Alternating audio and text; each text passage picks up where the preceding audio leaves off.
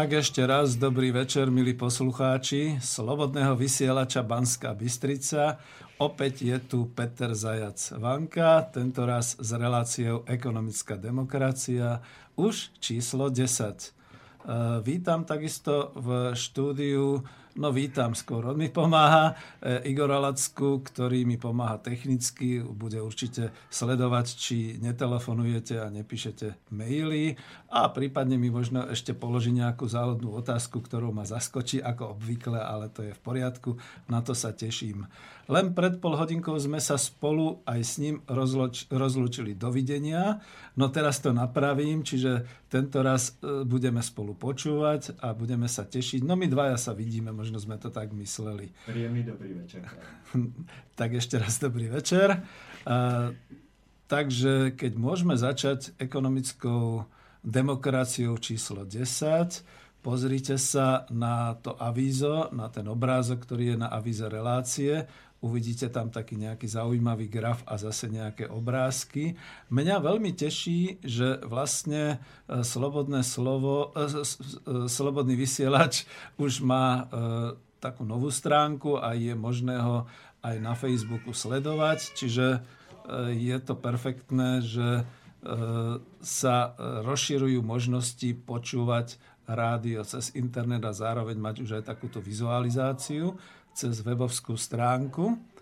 A e, keď som minule tak trošku strašil Boris, e, Borisa, že je to deviatá relácia, či bude aj pokračovania, on súhlasil, tak tým pádom si uzurpujem to právo pokračovať a teším sa na vás, na e, poslucháčov, ktorí aj dnes môžu klásť otázky, telefonovať, priamo so mnou diskutovať, jednak na maily na adrese studio zavinač slobodnývysielac.sk a zároveň na telefóne je, teraz poprosím asi Igora o pomoc. 048 381 0101.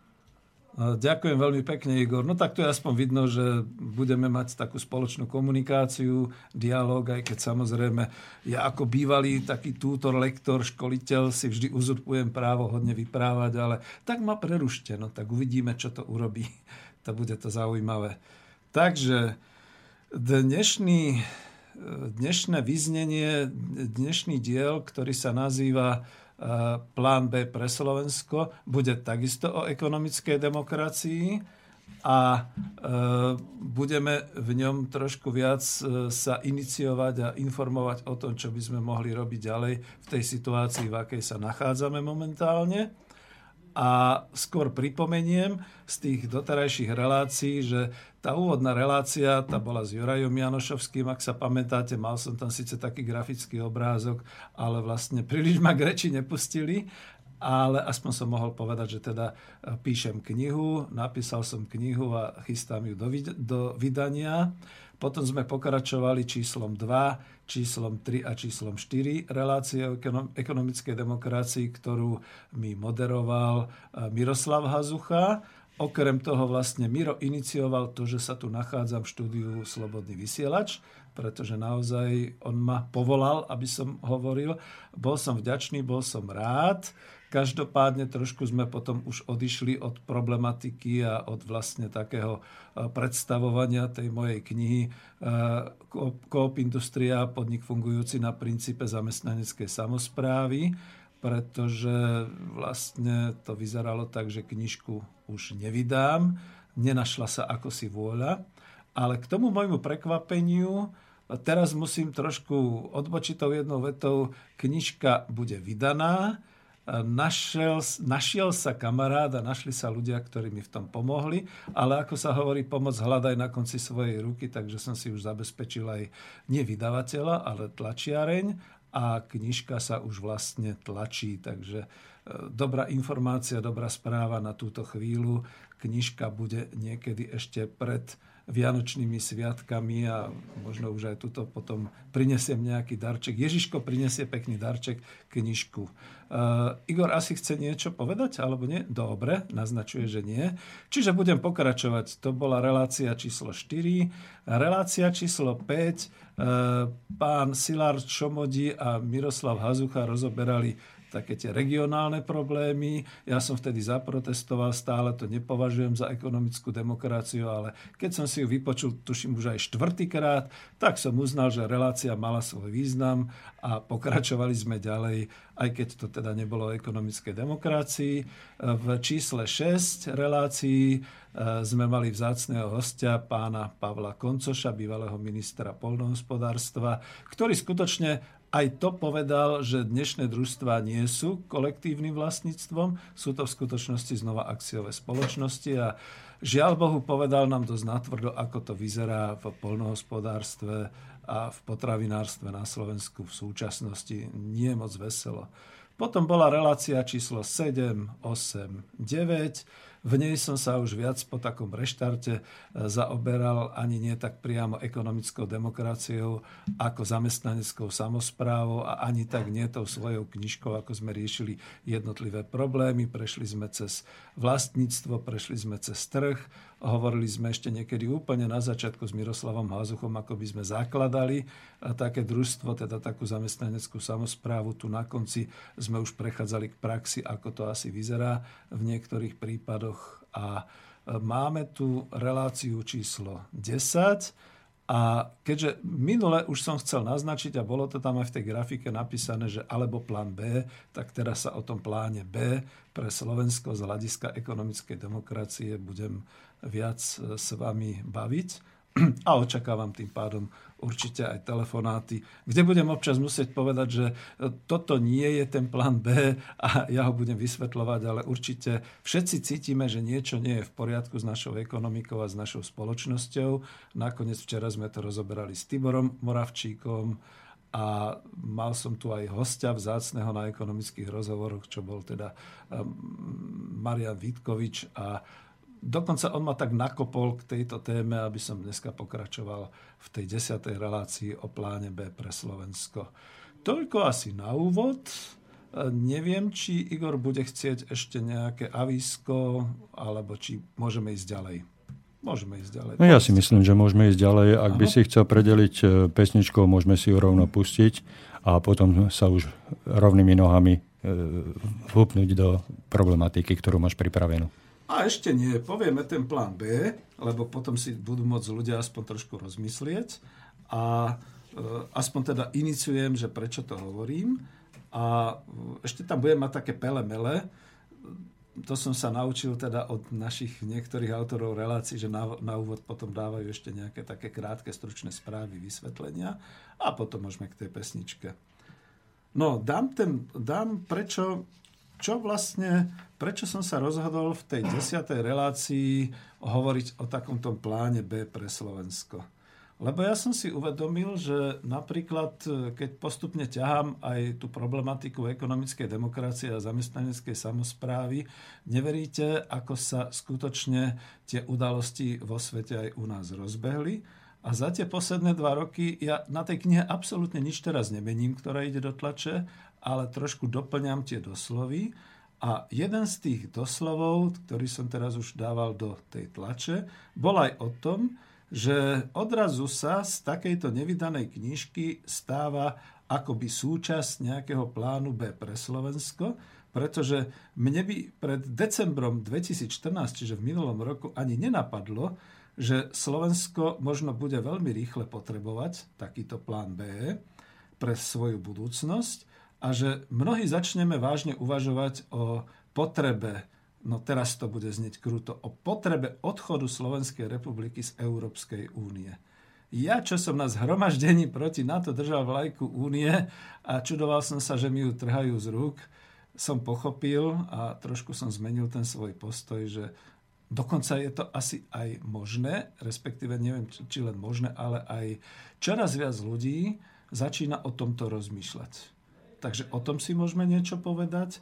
Ďalej, vyzerá to tak, že budeme sa potrebovať vyviazať zo zmluvy o NATO, pretože tá nás vlečie niekam, kam ani nechceme ísť a možno budeme musieť začať rozmýšľať o odchode z eurozóny, čím teda potvrdzujem, že e, v podstate pán Richard Sulík síce stojí na opačnom politickom spektre ako ja, a jeho plán B o odchode z eurozóny v tom roku, keď vlastne viac menej trošku sa rozsypala aj tá pravicová vláda, nebol dobre načasovaný, ale momentálne už tie udalosti zrejú k tomu, že musíme začať rozmýšľať aj ako Slováci, čo urobíme s tým eurom, ktoré je momentálne natoľko atakované a natoľko, nechcem teraz hovoriť, že oslabované, ale skôr, čo urobíme s tou menou, o, ktorej, e, o, o, ktorú vlastne nemôžeme riadiť a ktorá rozhoduje vlastne o našej úrovni e, nielen výroby, ale aj produktivity, spotreby, príjmu a vlastne životnej úrovne. To je to dôležité. No a udalosti v roku 2015 dokonca nabrali až taký rýchly a zvláštny spád, že chcem teda posadiť celú tú problematiku ekonomickej demokracie do tohoto modelu. V skratke, keď ešte mám toľko času, e, ide o to, ja to pomenujem podľa jednotlivých udalostí, k čomu došlo v roku 2015. Krátke a kruté zatočenie v úvodzovkách s rebelujúcim Gréckom v rámci eurozóny, pri tom, že oni nezvládli zadlženosť, hrozil im Grexit, teda odchod z eurozóny. A teraz bolo zaujímavé, že či si to želali, alebo či by boli vyhodení. Každopádne sme sledovali, ako sa z gréckej vládnej radikálnej lavicovej strany stáva krotký vázal finančných trhov, európskych finančných kruhov. A ako sme zistili, že vlastne Gréci žiadny plán B nemali.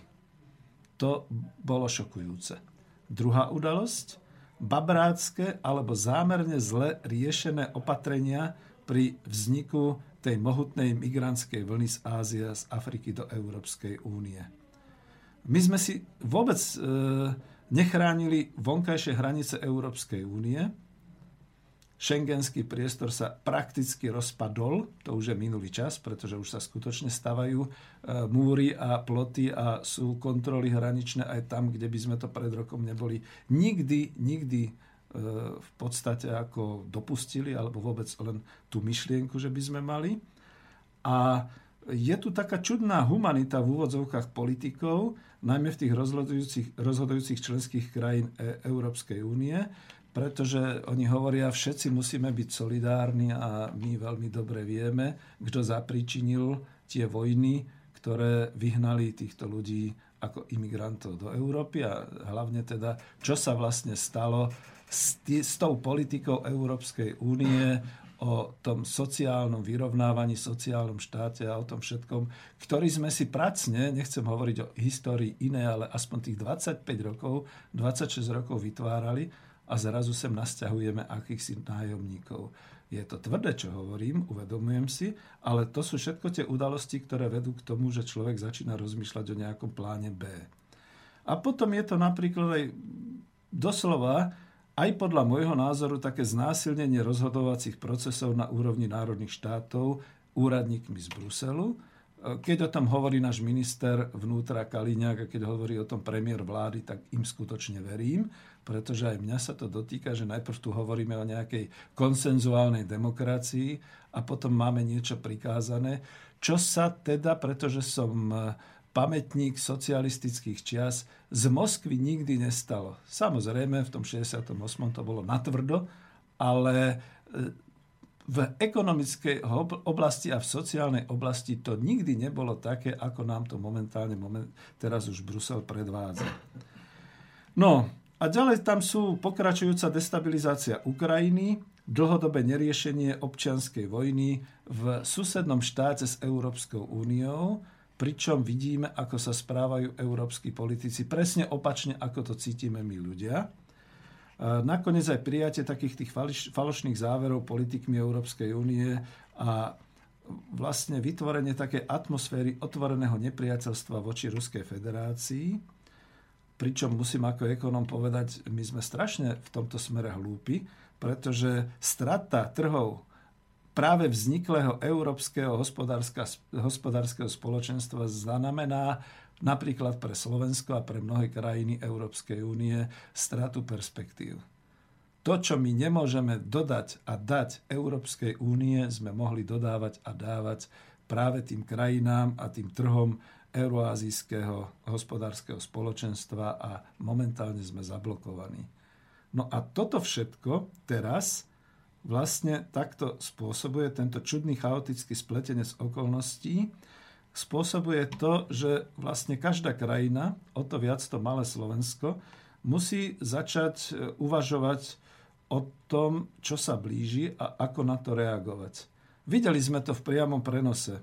Grécka lavicová vláda nenašla svoj plán B, rezignovala, dobre, tak voliči ju zvolili, ale to už je úplne iná vláda, aj keď s tým istým premiérom, ale už dnes ministrom hospodárstva, pretože Varoufakis to vzdal a moje najväčšie prekvapenie a sklamanie bolo, že Varoufakis nemal iný plán B ako ten finančný, ktorý mu nevyšiel. Keby mal komplexný plán B pre národnú ekonomiku Grécka, pre vystúpenie z eurozóny, no tak klobúk dolu, to už by sme potom povedali, že je to dobré. V tejto súvislosti ano. by som sa chcel spýtať jednu osobnú otázku. S odstupom času e, ja to vidím tak, že Grécko vlastne robilo všetko v tom pohnutom období svojich dejín, robilo všetko preto, aby sa odtrhlo z Európskej únie. Zo strany Európskej únie im boli nanútené peniaze, hej, ktoré museli vlastne zobrať. A v súčasnosti ja vnímam Grékov vlastne ako zajadcov Európskej únie. A ten, ten plán B Varufakisov, o ktorom hovoríš, e, ten nebol na programe dňa. Ešte ho nemal ani komu a ako predostrieť. E, milím sa, alebo vidíš tam nejakú, nejakú zmysluplnú e, kontinuitu, alebo jak by som to povedal? Hej, teraz ako, môžem vychádzať už z toho, že máme tu viacero relácií, kde povedzme s niekým diskutujem. Včera sa Tibor Moravčík pýtal, že čo to je tá sloboda, ako pochopená nevyhnutnosť. No žiaľ Bohu, e, Gréci pochopili nevyhnutnosť, že keď nemajú nič v rukách, žiadny komplexný program, tak im nezostáva nič iné, len sa vzdať doslova, pretože nemali vytvorený ten plán B, možno v tej oblasti finančnej, ale aj to tak trošku špekulačné. Možno s ním len nešli na, na svetlo Božie. No uvidíme. Keď človek mm-hmm. má tú bariéru toho greckého jazyka, tak sa nedozvie. Bolo dobre, keby nám niekto povedal. A tá druhá časť otázky, respektíve moja odpoveď na to je, že E, skutočne treba sa práve preto pripraviť a pripravovať si niekde a aj verejne diskutovať o tom, aby o, to vš- o tom všetci vedeli, aby to počuli.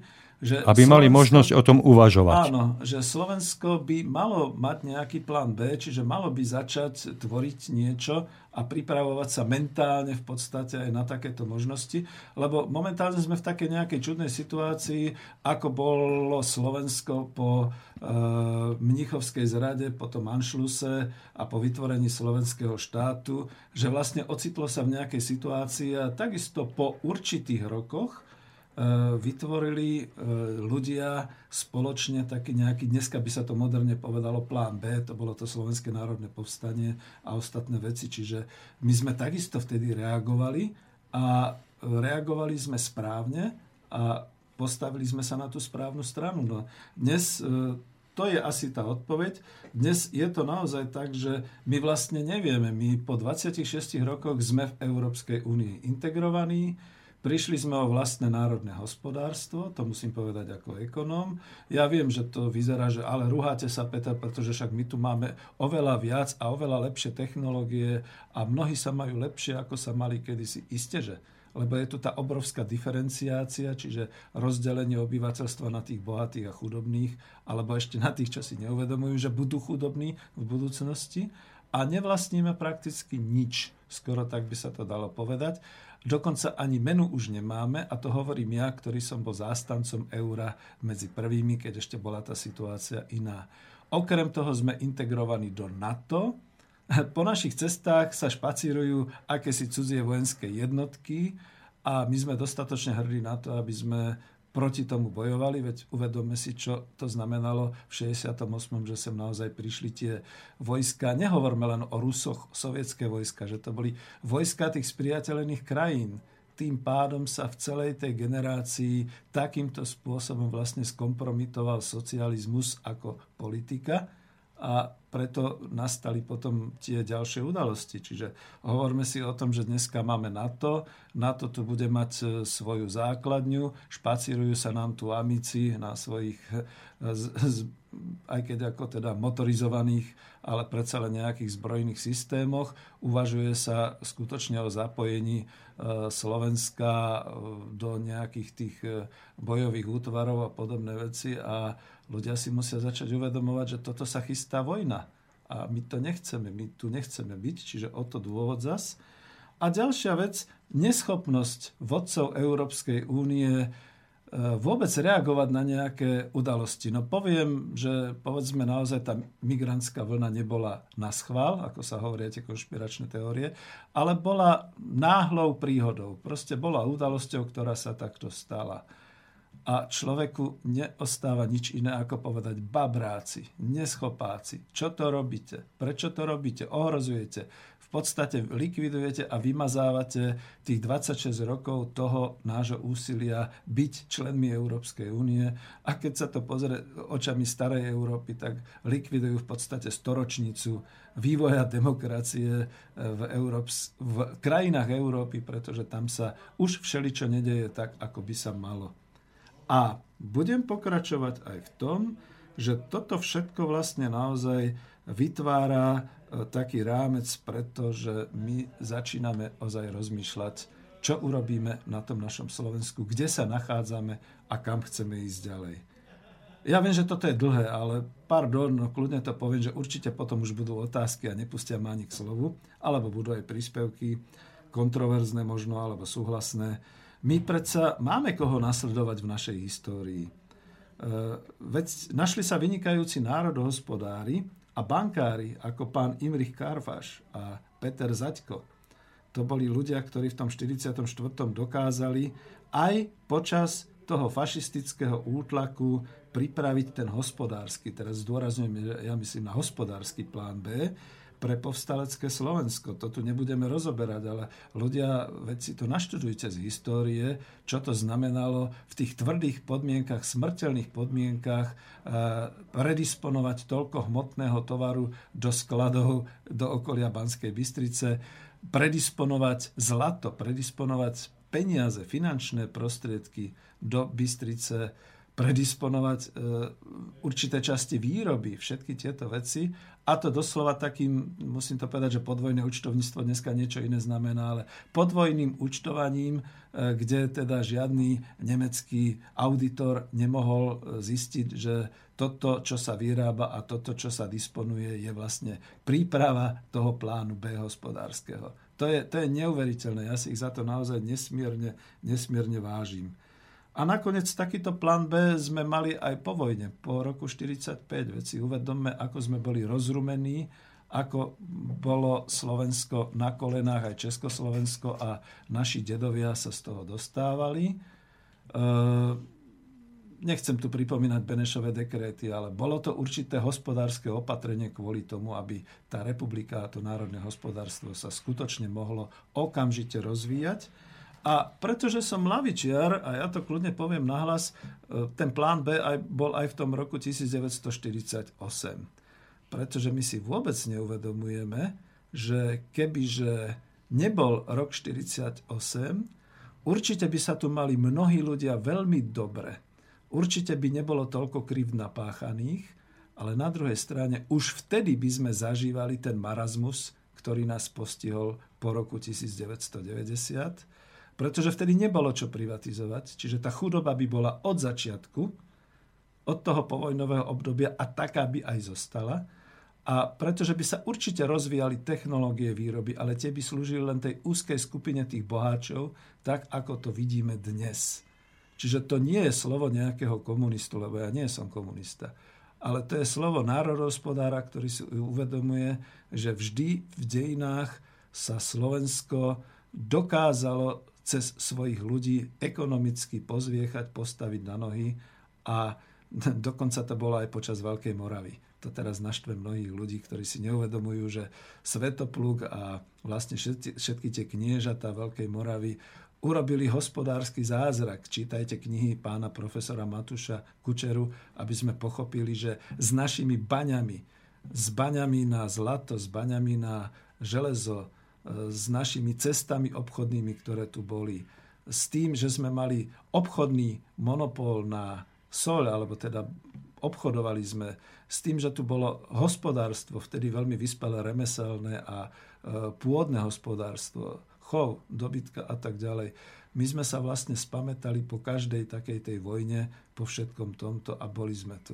A teraz sa píše rok 2015 a moja otázka znie, vieme si predstaviť buď klimatickú katastrofu, rovnajú sa nejakým tým e, tajfúnom, nejakým tým obrovským posunom pôdy, nejakým tým smrštiam, zemetraseniam, čo by to spôsobilo so Slovenskom. Vieme si predstaviť, čo by sa stalo, keby tu nastala vojna? A moja posledná otázka ako ekonóma. Vieme si predstaviť, keď vznikne naozaj ten obrovský chaos, že padnú finančné trhy, že sa rozsype korporátna infraštruktúra výroby po celom svete, že bohatí sa uzavrú do tých svojich vopred možno plánovaných priestorov a že tu vznikne niečo, čo ľudia vnímajú cez filmy ako Matrix, Mad Men a, a podobne z, z tej americkej produkcie, že tuto niekde na Slovensku v podstate zanikneme ako, nie len ako národ, ale ako ľudské spoločenstvo. Straším obrovsky, ale mne k tomuto oprávnenie dáva, dokonca ma možno aj ovplyvnila tá relácia s Marianom Vítkovičom, keď hovoril o tom, ja, ja, ja som si to pretlmočil sám pre seba, že čo vlastne on povedal v skratke. My momentálne letíme v nejakom lietadle, toto lietadlo stráca výšku, ten kapitalizmus, e, stráca rýchlosť, motory už nefungujú tak, ako by mali, alebo fungujú pre niečo iné, čo teda my už nerozoznáme v tej virtuálnej ekonomike. A piloti, teda všetci tí, ktorí rozhodujú, o ekonomických dejoch, piloti namiesto toho, aby e, nabrali znova výšku, naštartovali motory, ešte naopak škrtia prívod paliva, vypínajú motory a možno sa chystajú už s vyskočiť. A my letíme ďalej a náš plán B je teda aký. Takže toto bolo dlhé, už aj Igor sa díva, že toto bolo neskutočne asi dlhé, ale musel som to povedať, pretože e, na čo vlastne chcem propagovať ekonomickú demokraciu ako nejaký teoretický model a koncepciu, keď možno budeme potrebovať využiť niektoré prvky z nej, hlavne tú zamestnaneckú samozprávu, v tej chvíli, keď tu nastane chaos keď tu skutočne začnú padať finančné trhy, keď sa začne rúcať celá tá infraštruktúra výroby, keď zistíme, že naše montážne hospodárstvo, náš montážny priemysel na Slovensku nie, že stratil majiteľov, ale stratil opodstatnenie.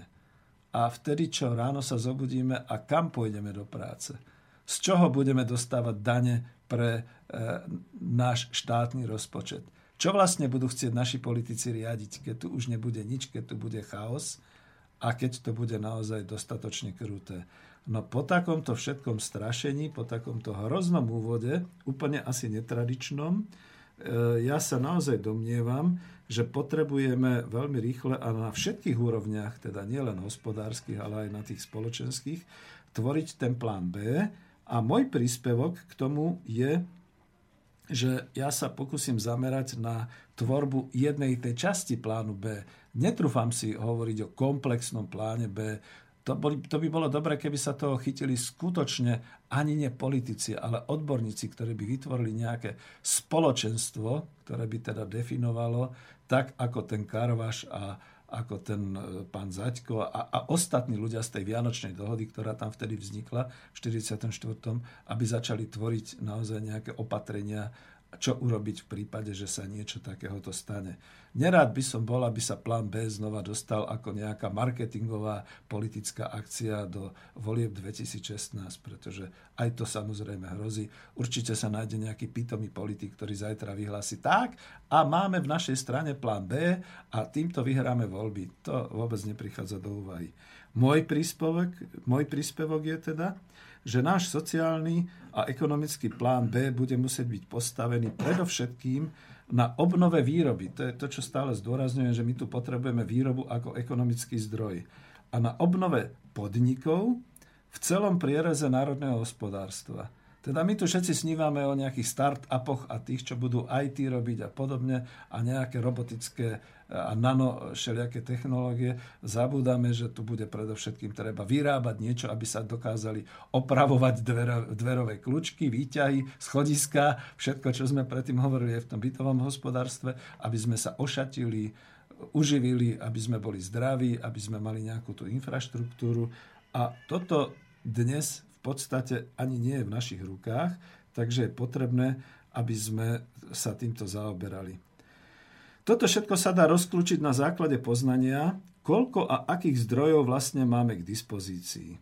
A v tomto poznaní pravdepodobne zistíme, že ešte stále máme predovšetkým kvalifikovanú armádu pracovníkov, alebo teda pracovných síl, to trošku blboznie. Máme vzdelaných mladých ľudí, máme schopnosť a zručnosti pre organizovanie výroby a pre organizovanie skutočne hospodárskeho života.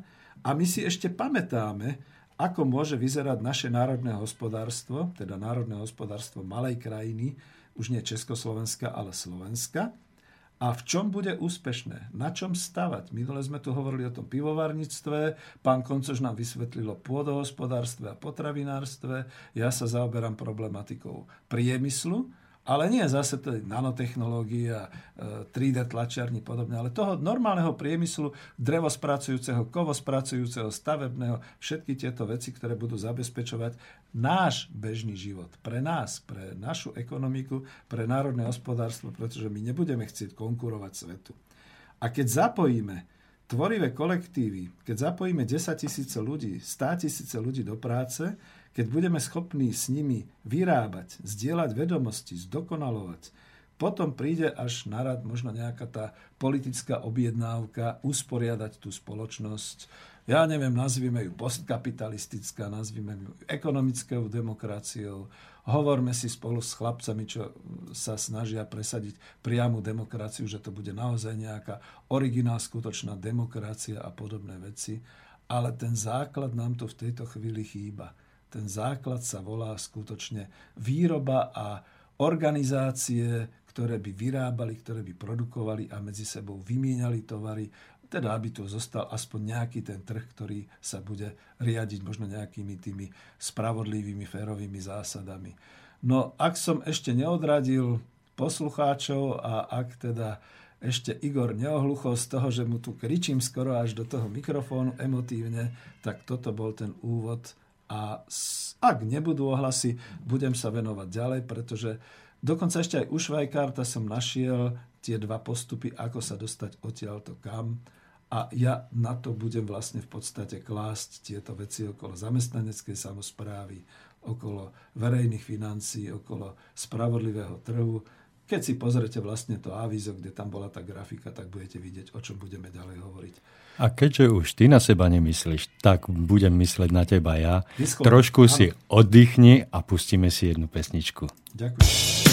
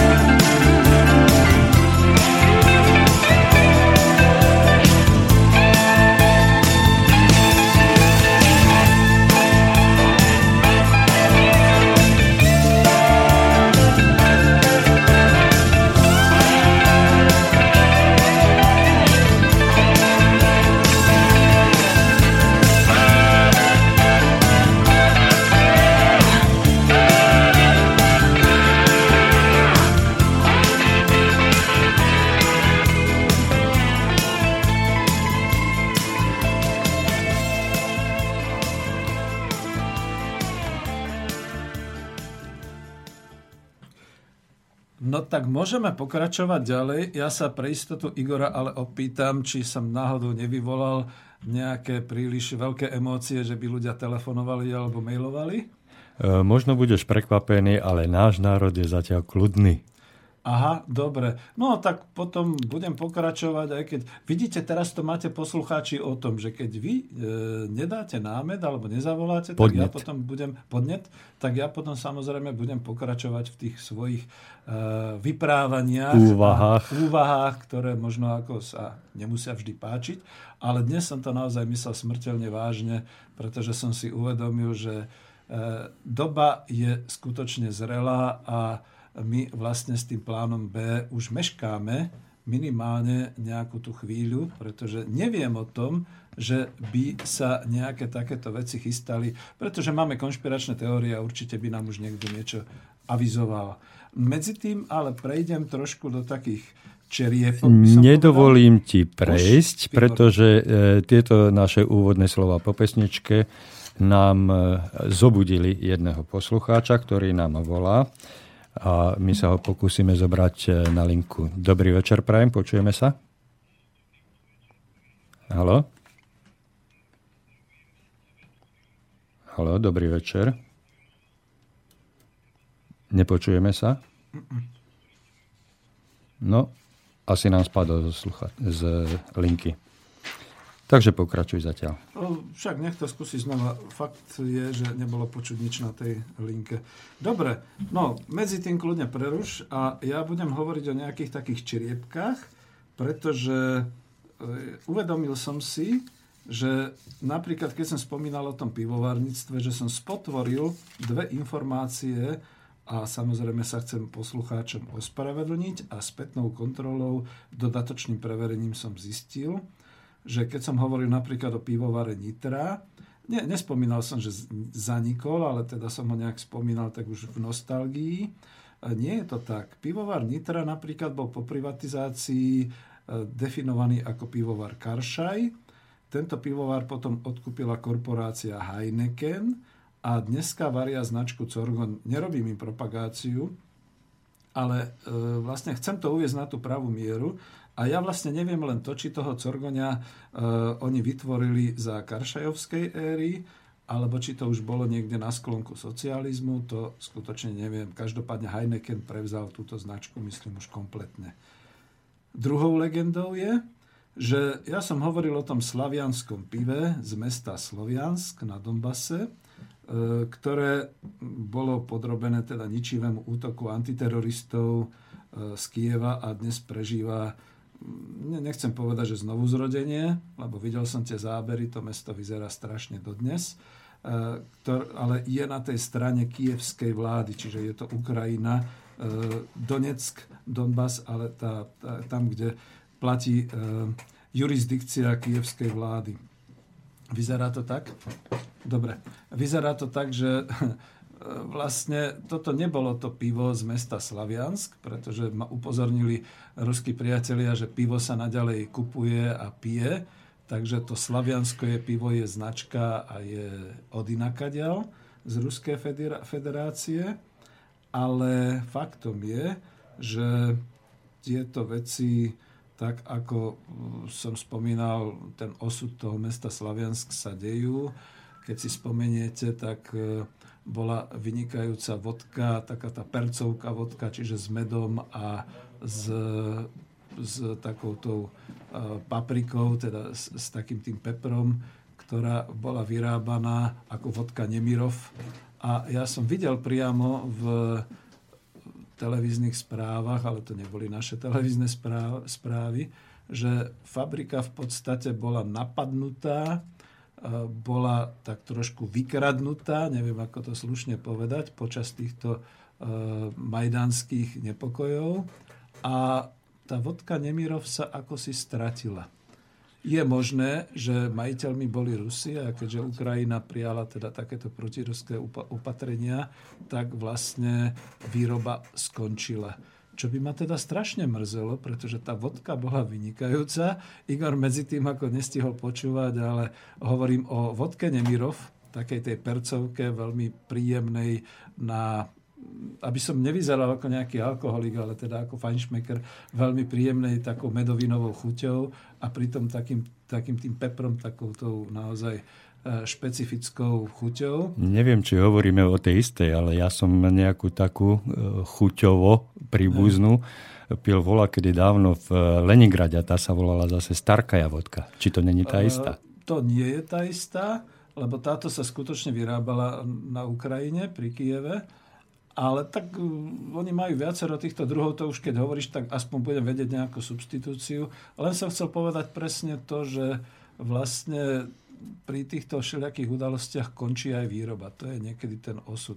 Čiže ja som rád, že Slaviansko je pivo existuje. Teraz mi Igor povedal, že existuje aj vodka, ktorú si potom budem môcť niekedy ako uh, oskúšať, vyskúšať a je mi ľúto za vodkou Nemirov, pokiaľ naozaj ten podnik skončil, pretože ja neverím, že podnik pokračuje, keď odtiaľ vyhnali robotníkov, keď vlastníka vyhodili, že bol Rus a keď v podstate ten závod som videl, ako sa likviduje, ako ho tam demolujú a podobné veci. Takže dúfam, a to by bola prvá vec, ktorá by sa mi na tej Ukrajine páčila, že by obnovili túto výrobu a že by k nám dovážali povedzme aspoň niečo takéto, lebo ja chcem byť vždy objektívny a pozitívny. No ale aby som skutočne nevyzeral ako nejaký e, štamgast a nejaký alkoholik, tak prejdem na iný príklad. Pokiaľ sa niečo nevyskytne ešte z týchto perličiek. No, žiaľ Bohu, mám tu príklad pre smutnú existenciu výrobného podniku na svetových finančných trhoch a to je korporácia Volkswagen. Skôr, ako by si e, rozvinul túto tému, e, prečítam mail od Mariana, ano. ktorý píše Pekný večer, zdravím vás do štúdia, ako aj poslucháčov. Nie som ekonom, som strojar. Podob, e, podobne si predstavujem obnovu Slovenska hospodársky a následne až politicky. Chcem však vedieť, akú máte predstavu, čo spraviť s polnohospodárskou pôdou, ktorá je dnes v súkromnom vlastníctve. No a polnohospodárstvo vidím ako odrazový mostík k obnoveniu hospodárstva. S pozdravom Marian. E, ďakujem. No, myslím si, že to necháme na ekonomiku samotnú, pretože momentálne tá držba pôdy je taká zaujímavá, však to vysvetloval aj pán Koncoš že stačí v rámci Európskej únie, aby ten majiteľ, ten vlastník pôdy tú pôdu povedzme aspoň pokosil alebo nejak poudržiaval a z tej výmery dostane z Európskej únie svoje dotácie, svoje peniažky a z toho je šťastný, veselý a má pocit, že je správny kapitalista, to je o tom vlastníctve.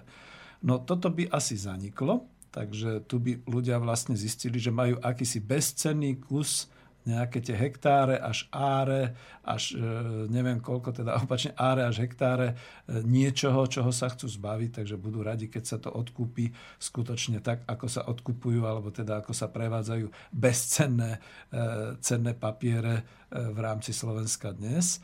A na druhej strane, ak sú tam vlastníci, ktorí na tej pôde pracujú, no chvála pánu Bohu, ak teda sa rozvíja polnohospodárstvo, prečo by ich nepodporil, prečo by sme ich nepodporili.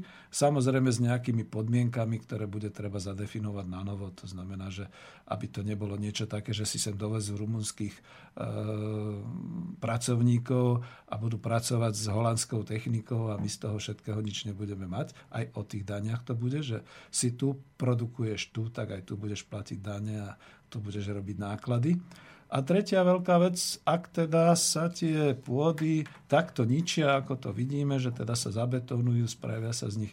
Ešte v tom lepšom prípade, keď sú to naozaj mm, nejaké nie nezvratné procesy, že keď sú tam nejaké tie e, momentálne stavby alebo niečo podobné, čo sa dá zlikvidovať a tá pôda obnoviť, to áno, ale keď je to úplne nezvratné, že to bude niečo vybetonované, niečo e, environmentálne poškodené, Vidíte, my sme kričali strašne, že jak nám tu Rusi zanedbali a zanechali e, to poškodenie životného prostredia tými olejami v tých nejakých tankodromoch a podobne. A mám proti otázku. A teraz nám nevadí, že v podstate máme tisíce hektárov ornej pôdy, ktorá je zabetonovaná, zašpinená, znehodnotená, už to nikdy nebude možné obnoviť, alebo keď obnoviť, tak hrozne ťažkým spôsobom. A toto nám zrazu nevadí? Čiže určite budeme s týmito veciami musieť robiť, ale hovorím nie, že budeme. Proste tí ľudia, ktorí v tej chvíli budú na Slovensku e, v tej politickej organizácii, v tom štáte, tak budú o tom rozhodovať a dúfam, že teda v rámci tej priamej demokracie ľudia jednoducho odhlasujú zákony, ktoré budú v prospech aj tej obnovy pôdy, alebo teda toho potrestania tých vyníkov a takýmto spôsobom, ako sme hovorili. Pretože máte pravdu, e, my máme na Slovensku niečo, to je skutočne dar, ja som ateista, ale poviem dar od Boha, že sa tu vytvorilo v našich horách, lesoch, v našich údoliach, na našich rovinách niečo ako zázrak, kde stačí vložiť rastlinku a z nej vyrastie strom. Opýtajte sa mnohých národov vo svete, čo by za to dali, keby mali takúto domovinu? Arabi, Afričania, všetky tieto národy, ktoré skutočne si musia draho, draho tú pôdu vytvárať, aby vôbec niečo bolo. Čiže my tu máme skutočne, keď už hovoríme o tých zdrojoch, jedno nesmierne národné bohatstvo, ktoré sme si takto skutočne zdevastovali a pustili niekam inám. Ale tu verím v ten, v ten optimizmus, že všetko je zvratné a čo nie je, tak to bude musieť teda ten, ktorý to zapričinil v budúcom období tvrdo, tvrdo nahrádzať. Skoro by som tak povedal. Všetko. Peter, v tejto súvislosti ma napadá jedno. Ty si ekonóm. Druhý človek je zdravoťák. Tretí je mm, strojár. Štvrtý je, ja neviem, polnohospodár. E, myslíš si, že potrebujeme tu politikov? Lebo e, odvolávaš sa, e, aj pred chvíľočkou si spomenul, že záleží od politikov, ktorí v danej chvíli, v danom mieste, na danom poste budú a tak ďalej. Potrebujeme my vlastne politikov na to, aby sme vyriešili tieto hospodárske, ekonomické problémy, ktoré nás ťažia a ktoré sú teraz pre nás všetkých prioritné? Uh, Igor, uh, otázke som rozumel, ale tá patrí do inej relácie. Prepač, poviem to takýmto spôsobom. Toto neriešim v tejto chvíli, pretože vždy bude musieť byť niekto, kto bude rozhodovať, alebo kto bude poverený riadením, alebo vyslovene teda bude mať zodpovednosť za to, čo sa príjme. Ak bude priama demokracia, aj tak to tam bude musieť niekto e, v ja by som povedal, v nejakej zodpovednosti riešiť a riadiť, aj keď bude kontrolovaný. Dneska tým ľuďom hovoríme politici, celé sa to zvrhlo, ja ti rozumiem, chápem to, ani mne sa to nepáči, ale možno v minulosti to malo nejaký iný názov. Zase sa odvolám na povedzme to, čo hovorí Tibor Moravčík, že slovanské národy, ktoré mali nejakú tú radu starších a celý ten kruh, kde sa sedelo a kde sa rozhodovalo. Ale vždy tam musel byť jeden, ktorý potom vstal a na tom, čo sa dohodli, to potom začal organizovať a uskutočňovať. Čiže dobre, my sme to nazvali ako politici, tak to bude ten človek, ja ho nazvem z hospodárskeho a z organizačného hľadiska, že to bude ten vedúci, ktorý bude za to zodpovedný, že sa budú tie deje diať a že sa budú diať tým spôsobom, akým teda sa dohodlo.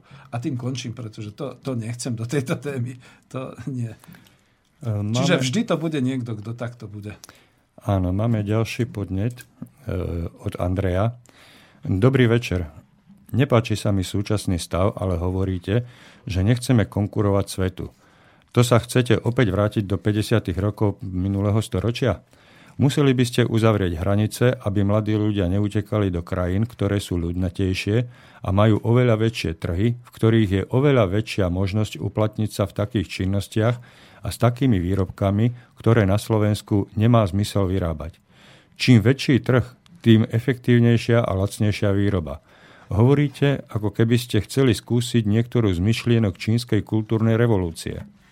Mohli by ste napokon definovať stav spoločnosti, ktorom by sa mohli uskutočniť vaše myšlienky?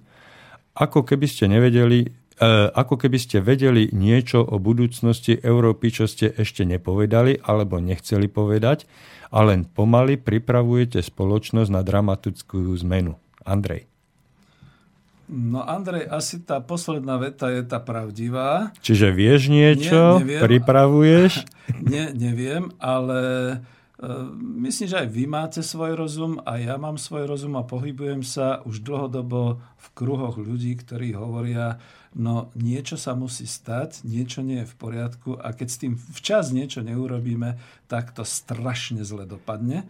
A odrazím sa k tomu, máte pravdu? Jo, prepač, prepač, že ti do tohoto vstúpim, ale opravil si sa hneď nasledujúcimi slovami, že niečo sa musí stať, ak niečo neurobíme. Hej. Čiže same sa nestane, ak niečo my neurobíme. Nie, to sú dve veci. Áno. Pozor, áno. nechytá za slovička, no, to sú dve veci, lebo niečo sa musí stať, to je to, že to neovplyvníme a stane sa a niečo, čo musíme urobiť, to je to, čo my aby sa nestalo. Urobiť, aby sa nestalo, alebo mm-hmm. ako, ja by som skôr povedal nie reaktívne, že už až keď sa stane na to nejak reagovať, ale proaktívne, to znamená pripravovať sa, to je aj o tom pláne. Pripraviť si ten záložný padák, mm-hmm. keď idem skákať z lietadla. Áno, ale e, Andrej to vystihol, ja som túto otázku očakával, pretože hovorí to vlastne o tom izolacionalizme a o tej maovskej ceste, kde on teda predikoval, že to bude polnohospodárska kultúra a podobné veci. Nie, to si ja vôbec nemyslím.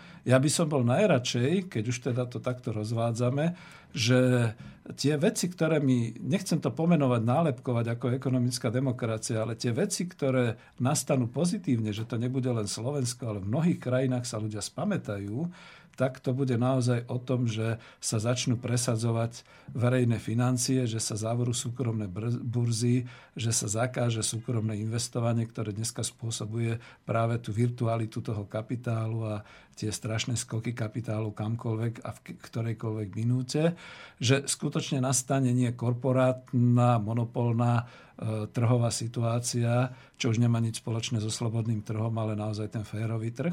A že skutočne tie podniky nebudú v rukách nejakých tých uzurpátorov, škaredo to poviem, uzurpátorov, manažérov alebo vlastníkov, ale že budú skutočne demokratické, čiže ľudia, ktorí v nich budú pracovať, budú aj vlastníci. A to je práve to, že keď človek takto hovorí, že toto nastane, tak v tomto, aby bolo aj Slovensko pripravené, pretože my znova budeme niekde ako nejaká čudná rezervácia, že všade vo svete už budú mať zamestnanecké samozprávy, všade vo svete sa budú transformovať banky zo súkromných na verejné, budú padať súkromné trhy. A všade vo svete už sa budú rozvíjať férové obchodné zmluvy a férový trh. Len tu na Slovensku, možno v Polsku, možno už nemyslím, že v Maďarsku, ale v Česku a na Ukrajine, bude taká nejaká rezervácia, kam budú chodiť otcovia ukazovať svojim synom. Pozrite sa, tak takto to vyzeralo na začiatku 21. storočia. To sú tí blázni, to je tá rezervácia, kam vodíme teraz školopovinné deti, aby vyzerali, ako sme mohli dopadnúť, keby sme neboli urobili toto a toto. No ale ešte chcem pokračovať, pretože je to odpoveď ešte stále Andrejovi, že určitá časť ľudí, ekonomov dneska akoby na váhach zvažovalo, že aká je tá situácia, a teraz to poviem ekonomicky, aké sú momentálne veľké škody, rozsah škôd a čo nás to bude stáť v nákladoch, keď sa bude pokračovať tým smerom, ktorým ideme, aj v tom kapitalizme, ale aj v tom celej hospodárskej sústave Európskej únie a podobne. To je, myslím, aj to, čo hovorí ten Richard Sulík. Ako, napríklad tu sa môžeme v niektorých veciach zhodnúť. A na druhej strane váh, keď si predstavíte také tie váhy, ak drží tá spravodlivosť, tam treba vlastne dať, že aké by boli náklady na túto zmenu, na túto premenu, na naozaj teda tie podniky v rukách kolektívov, na to verejné financovanie, na vytváranie nejakých projektov, ktoré by boli smerované na skutočne vytváranie znova tej národnej ekonomiky, toho národného hospodárstva. Lebo, Andrej, vrátim to spätne, popremýšľajte, či dneska to už nie je príliš, že my príliš doplácame na to, že tá miska váh E, tých škôd a tých nákladov zo súčasnej situácie pre Slovensko je už veľmi nepriaznivá oproti tomu, čo by sme museli vynaložiť na to, aby sme skutočne mali zabezpečené vlastnú výrobu, vlastníctvo, vlastné národné hospodárstvo a podobne. Pretože veď si len predstavte, čo sa môže stať, keď z tejto migrantskej vlny nastanú nejaké epidémie. Čo to bude škodiť ako ekonomike, čo to bude znamenať pre populáciu, čo to bude znamenať, keď nastane vojna, alebo nemusí nastať vojna, ale keď skutočne budeme zaťahnutí do nejakých útokov na Ukrajine, keď sa bude bojovať znova o Donbass a o Krym a prípadne sa môže stať, že budeme bojovať niekde v Líbii, poprípadne a tak ďalej, všetky tieto veci, to budú nesmierne náklady a tie bude vynakladať obyvateľstvo Slovenskej republiky. Prípadne, čo sa stane, keď to euro bude používané a zneužívané všetkým takým spôsobom a keď sa zistí, že to každodenné tlačenie tých 60 miliónov eur, to ani sa, myslím, že Vitkovič len tak trošku zmienil, že vlastne sa to stále deje. My si neuvedomujeme, že každý deň túto Európska centrálna banka vynakladá nejakých tých 60 miliónov eur na akési cenné papiere, ktoré sú bublinou. Keď to praskne, to bude znamenať, že ak niekto dneska má plat 1500 eur, tak možno, že v tom čase bude tých 1500 eur stačiť akurát na nákup jedného mlieka, jedného rožka a 10 deka salámy. Ako my si to nevieme ani len predstaviť, čo sa môže všetko stať. A tu je tá nutné to zvažovanie, že keď my vieme a vieme to postupne oceňovať, aké sú tie náklady, aké sú tie straty a aké budú tie straty, tie budúce náklady, tak si môžeme vypočítať aj, aké budú tie budúce náklady na nejakú zmenu. Rozhodne to nemusí byť izolacionalizmus, ale musí to byť zdravá, rozumná národohospodárska politika, aby sme na našom území udržali a rozvíjali ekonomické zdroje, aby sme aj v čase, keď nastanú nejaké takéto problémy, boli schopní sami vytvárať pre seba, pre svoj národ. Zle to, znie pre svoj národ, ale pre populáciu, ktorá tu bude, tie možnosti nielen prežitia, ale aj prosperovania, existovania. No ale keď to bude také, že keby sa naozaj e, prihodilo, že celý svet sa zblázni a my tu na Slovensku nejakým spôsobom to udržíme a uzavrieme tie hranice, prečo by nie potom ten izolacionalizmus? Ale len v tom prípade. A stejne by nás to dobehlo do tých 365 dní, tak by som to povedal. Čiže to nemá zmysel a tie váhy treba naozaj začať e, vytvárať, respektíve treba začať o tom uvažovať. Ináč neviem o niečom takom, ale keď si skutočne vypočujete rozhovor Petra Staneka, Mariana Vitkoviča, kop, kop, teda strašné množstvo ľudí, ktorí dneska hovoria o makroekonomike, o všetkých týchto veciach, no tak ako... Z českej, strany, z českej strany by som pripomenul Ilonu Švihlíkovú. Ilonu Švihlíkovú. Je to hroza, že v podstate ten obyčajný človek, ktorý dostáva v spravodajstve všetky tie vraždy, kriminálne prípady a všelijaké takéto veci, ten je tým akoby varený, aby sa pripravil na to, čo môže nastať v skutočnosti. Asi bodka, lebo to je dosť dlhé.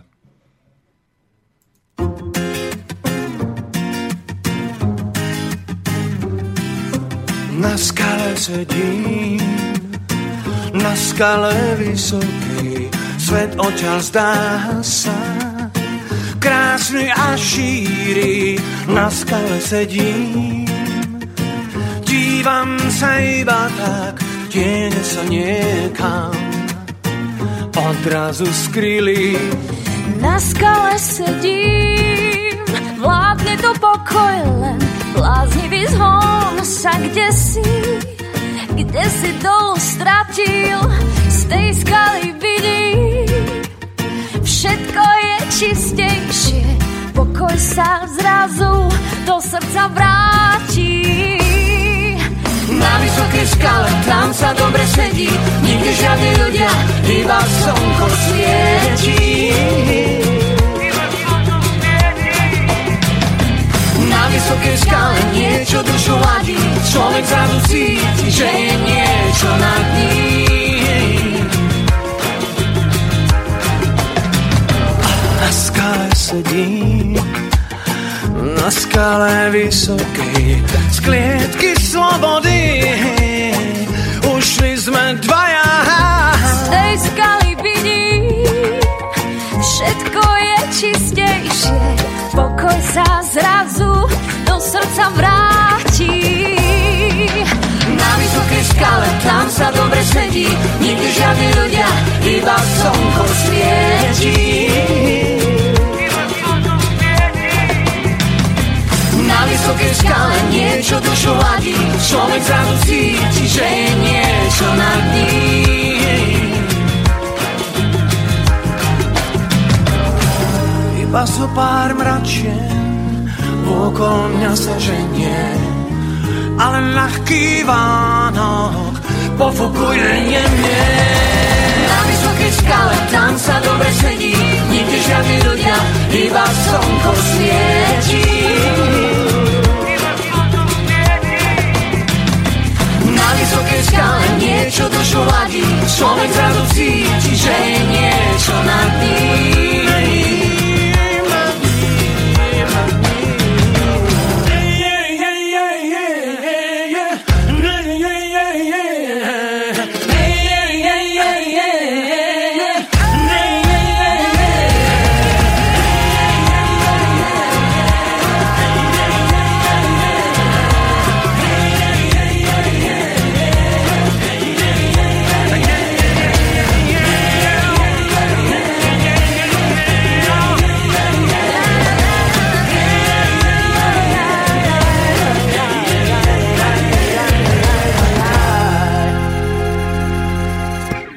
Sme sa zastavili pri tom Volkswagene a keďže som niečo slúbil ako perličku, tak to ešte teda dopoviem, že korporácia Volkswagen momentálne e, vyzerá byť presne takým prípadom, ktorý sa hodí na e, súčasnú trhovú situáciu a na riadenie iba pomocou financií. Tak si predstavme, že Volkswagen, ktorý vyrába tuším na štyroch kontinentoch, je úspešný, má vysoký predaj, tým pádom aj vysoké zisky Eh, je dokonca aj na americkom trhu. Nikto si nič nevšimol a zrazu priamo z tej časti americkej príde obvinenie, že falšujú emisie na základe nejakého softverového upravenia a tak ďalej. Volkswagen prizná, áno, je to tak, nakoniec sa zistí, že skutočne je to tak. Zrazu sa začína zisťovať, že to sú aj iné automobilky, ktoré to majú, ale prvý bol Volkswagen, ktorý bol takto napadnutý z americkej strany a to potom znamenalo tieto dva dôsledky. Tak za prvé, tým, že to priznali, tak si každý majiteľ Volkswagenu bez ohľadu na to, či to bol ten dízlový alebo benzínový motor alebo aký, začal veľmi rýchle uvedomovať, že čo keď ho ten Volkswagen podviedol aj v iných veciach, začal sa dožadovať okamžite nejakej ja neviem, revízie alebo pozretia toho svojho auta, čo teda spôsobovalo najprv samozrejme možno nejaké výdavky, ale hlavne teda spôsobovalo stratu povesti, to znamená, že veľmi rýchle išlo ospravedlňujem sa, toto bolo nečakané. Nejaká muška mi to preletela. Čiže to bolo, to bolo v podstate okamžite, odrazilo sa to na predajnosti a vôbec teda na uh, tom mene firmy Volkswagen. Čiže povedzme začali klesať e, obraty aj v iných, na iných kontinentoch, nielen na americkom a firma zaznamenávala prvé straty. Lenže, keďže máme e, burzy, máme finančné trhy, tak prvú vec, čo to spôsobilo, že firme poklesli, poklesla hodnota cených papierov obchodovaných na burze, tuším, až o 40%, ak sa nemýlim. Sú experti, ktorí to vedia presnejšie, ale neskutočné, nehorázne čísla, lebo keď si bežne všímate, že je napísané, že nejaká firma skončila s obchodovaním na tom danom trhu v strate 0,06%, tak musia to komentátori zaznamenať, že pozor, to sú veľké straty, lebo sa to prepočítava potom na financie, na objem a tak ďalej. A či už to bolo 10, 20 alebo dokonca 40% straty trhovej hodnoty, to je skoro na zabitie. To je skutočne už nesmierna strata tejto korporácie.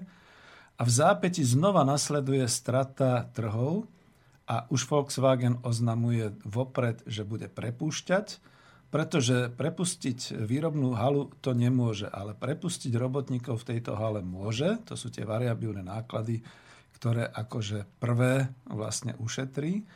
To samozrejme spôsobí potom ďalšie ekonomické ťažkosti v tých lokalitách, kde tí zamestnanci pracovali. Mimochodom to sa týka aj Bratislavy, vážení Slováci. Takže pozor na to, čo to bude spôsobovať ďalej.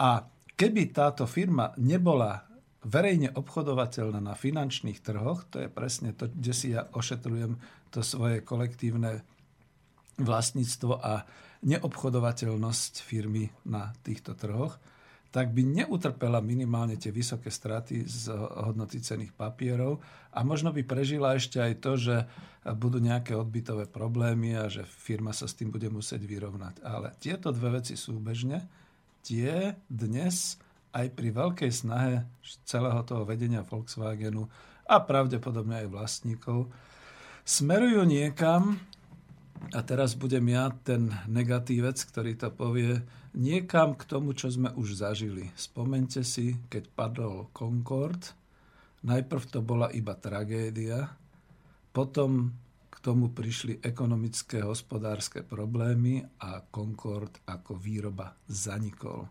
Samozrejme s ním zanikli aj tisícky až desatisícky pracovných miest a nie len to, že teda tí tá posádka a tí ľudia, ktorí teda prevádzkovali lietadla Concorde, stratili prácu, ale hlavne tá výroba, ten obchod a toto všetko ostatné. Bez toho, že by som robil nejaké konšpiratívne teórie, všímajme si prosím okolo seba, ako sa niekedy tie trhy finančné správajú a čo to môže spôsobiť. Tak si predstavte, práve preto hovorím o tom, že tá zamestnanecká samozpráva a tá nescudziteľnosť, čiže neobchodovateľnosť s majetkom firmy, napríklad znamená aj túto ochranu. No samozrejme, že keď niekto niečo napadne a povedia, že máte nejaký nekvalitný tovar, tak to riešite, máte s tým náklady, máte s tým nejakú stratu odbytu, ale rozhodne to nebude také fatálne, ako v prípade, že ste obchodovaní na burze, burza vás zametie niekam dolu a vy vlastne skončíte. Napriek tomu, že ste výborná firma, napriek tomu, že máte pokrokovú a výbornú výrobu, tak či tak skončíte. Táto perlička bola presne na to, pretože nevyvolávam žiadne, ako sa tomu hovorí, žiadne, e, neviem, ako to teraz nazvať. Katastrofické, katastrofické scenáre. scenáre alebo podobne, ale niekto sa ma pýtal už na začiatku, keď prvý raz boli tie emisie, že čo vám to pripomína. A ja som v tej chvíli povedal Concord. A ďalej, po ďalších troch, štyroch týždňoch sa to odohráva presne týmto spôsobom. Čiže ja sa bojím, že povedzme o nejakých 5-6 rokov už tu žiadny Volkswagen nebude. To je to, čo môže spôsobiť momentálne táto, povedal by som, finančná a trhová ekonomika, ktorá tu momentálne vládne. Ale to bola len perlička, takže nechcem rozvíjať ďalej, jo, lebo to by bolo tragické. A keď ešte teda mám čas, lebo ja som si to pripravil tak, že keď nebude niečo iné, veľmi rýchle za sebou poviem. E, napríklad mne sa páči, keď e, ja som ešte v tej svojej knihe písal, že miera nezamestnanosti na Slovensku je 14%, poklesávala, poklesávala, pardon, a teraz na konci septembra sa ministerstvo chváli, že už máme len mieru nezamestnanosti 11,38% joj, to je dobré, to je krásne, takto pekne skutočne vylepšujeme ten náš kapitalizmus. Ale tých 11,38% to sú masy ľudí, presnejšie definované podľa e, City, myslím, že to je tlačová agentúra, e, na konci minulého mesiaca e, počet disponibilných uchádzačov, oni sú šialení, keď to takto nazývajú, o zamestnanie dosiahol, čiže nie nezamestnaných, počet disponibilných uchádzačov o zamestnanie dosiahol 307 054 osôb. No, to je jedna Bratislava. Alebo že by Bratislava bola väčšia, no dobre, tak Košice, alebo nejaké... To je nejaké mesto, ktoré by som oznámil, označil, že nezamestnanosť. To je obrovské mesto, kde žijú masy ľudí, ktorí nemajú prácu a nie sú platení. A tých ľudí je ešte oveľa viac, pretože sú mnohí, ktorí to už vzdali. Nie, že by išli len do zahraničia, ale proste išli na dôchodok alebo sa vyviazali už e, z týchto sociálnych našich podpor a pomerov a podobne. A my sa tu chválime, že sa nám znižuje nezamestnanosť. Oproti tomu dávam presne to, čo chceme riešiť aj tými zamestnaneckými samozprávami, aj tou fungujúcou verejnou finančnou správou že jeden z prvých princípov je, že sa bude riešiť nezamestnanosť. Že skutočne každý dostane prácu, zodpovedajúcu, alebo teda preškolí sa, naučí sa tomu aspoň, aby mal dôstojnú prácu, aby mal nejaké dôstojné financie. A ja to stávam dokonca ešte aj proti tomu e, e, nenárok, jak sa tomu hovorí, e, voči tomu e, príjmu základnému, ne, nepodmienený. nepodmienenému, pardon, som sa tak nejak rozhorúčil, mm. rozohnil, že to tak hovorím, voči tomu nepodmienenému základnému príjmu, ktorý je síce akoby lavicové opatrenie, ale je veľmi nebezpečné v tom, že tuto dostane človek do ruky nejaké tie peniaze, podporu a posadí ho to na zem alebo položí na gauč a povie, nemusíš nič robiť, len si užívaj.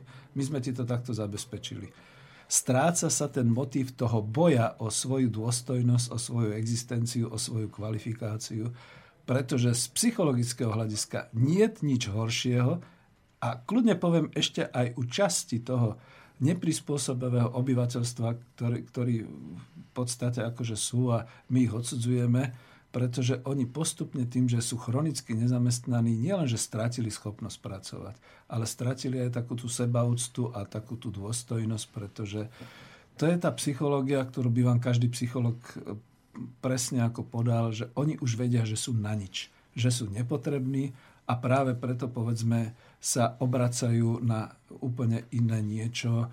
Nie sú to už teda takto ako ľudia, ktorí by boli v spoločnosti aj sami, že sa necenia a tak ďalej. Čiže nezamestnanosť je jedna obrovská choroba. A tu vieme riešiť práve tou ekonomickou demokraciou. A Igor už má niečo, takže počúvam. Nie, ja sa len chcem spýtať, keď hovoríš o, tom, o tých číslach e, nezamestnaných, o tej nezamestnanosti, Hej. chcem sa spýtať, je v súčasnej ekonomike priestor na zamestnanie tejto masy ľudí? Obrovský. A prečo ich teda nezamestnáme? Pretože politici. No pretože politici, ale e, možno veľmi ďaleko odskočím a možno ani nie, ale keď e, nám sem budú e, nadirigovaní nejakí e, ďalší spoluobčania tmavšej pleti, prichádzajúci z juhu a z Afriky, týmto vyriešime? Pre nich prácu budeme mať? Znova po ich tá, rekvalifikácii? Znova je tá odpoveď díky, my teraz to tak dynamizujeme, znova odpoviem, pretože politici.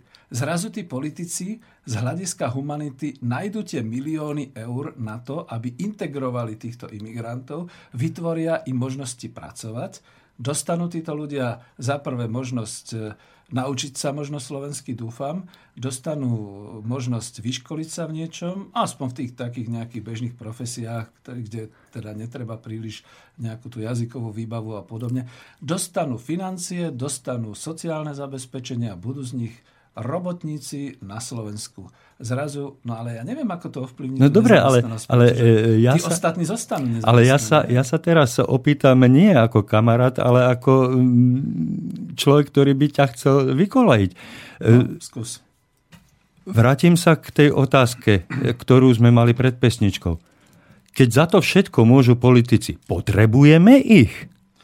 Ja, no tak to je práve o tom, že toto sú títo naši politici. Že rozhodujú politici. A teraz si to e, upresnil, títo naši politici.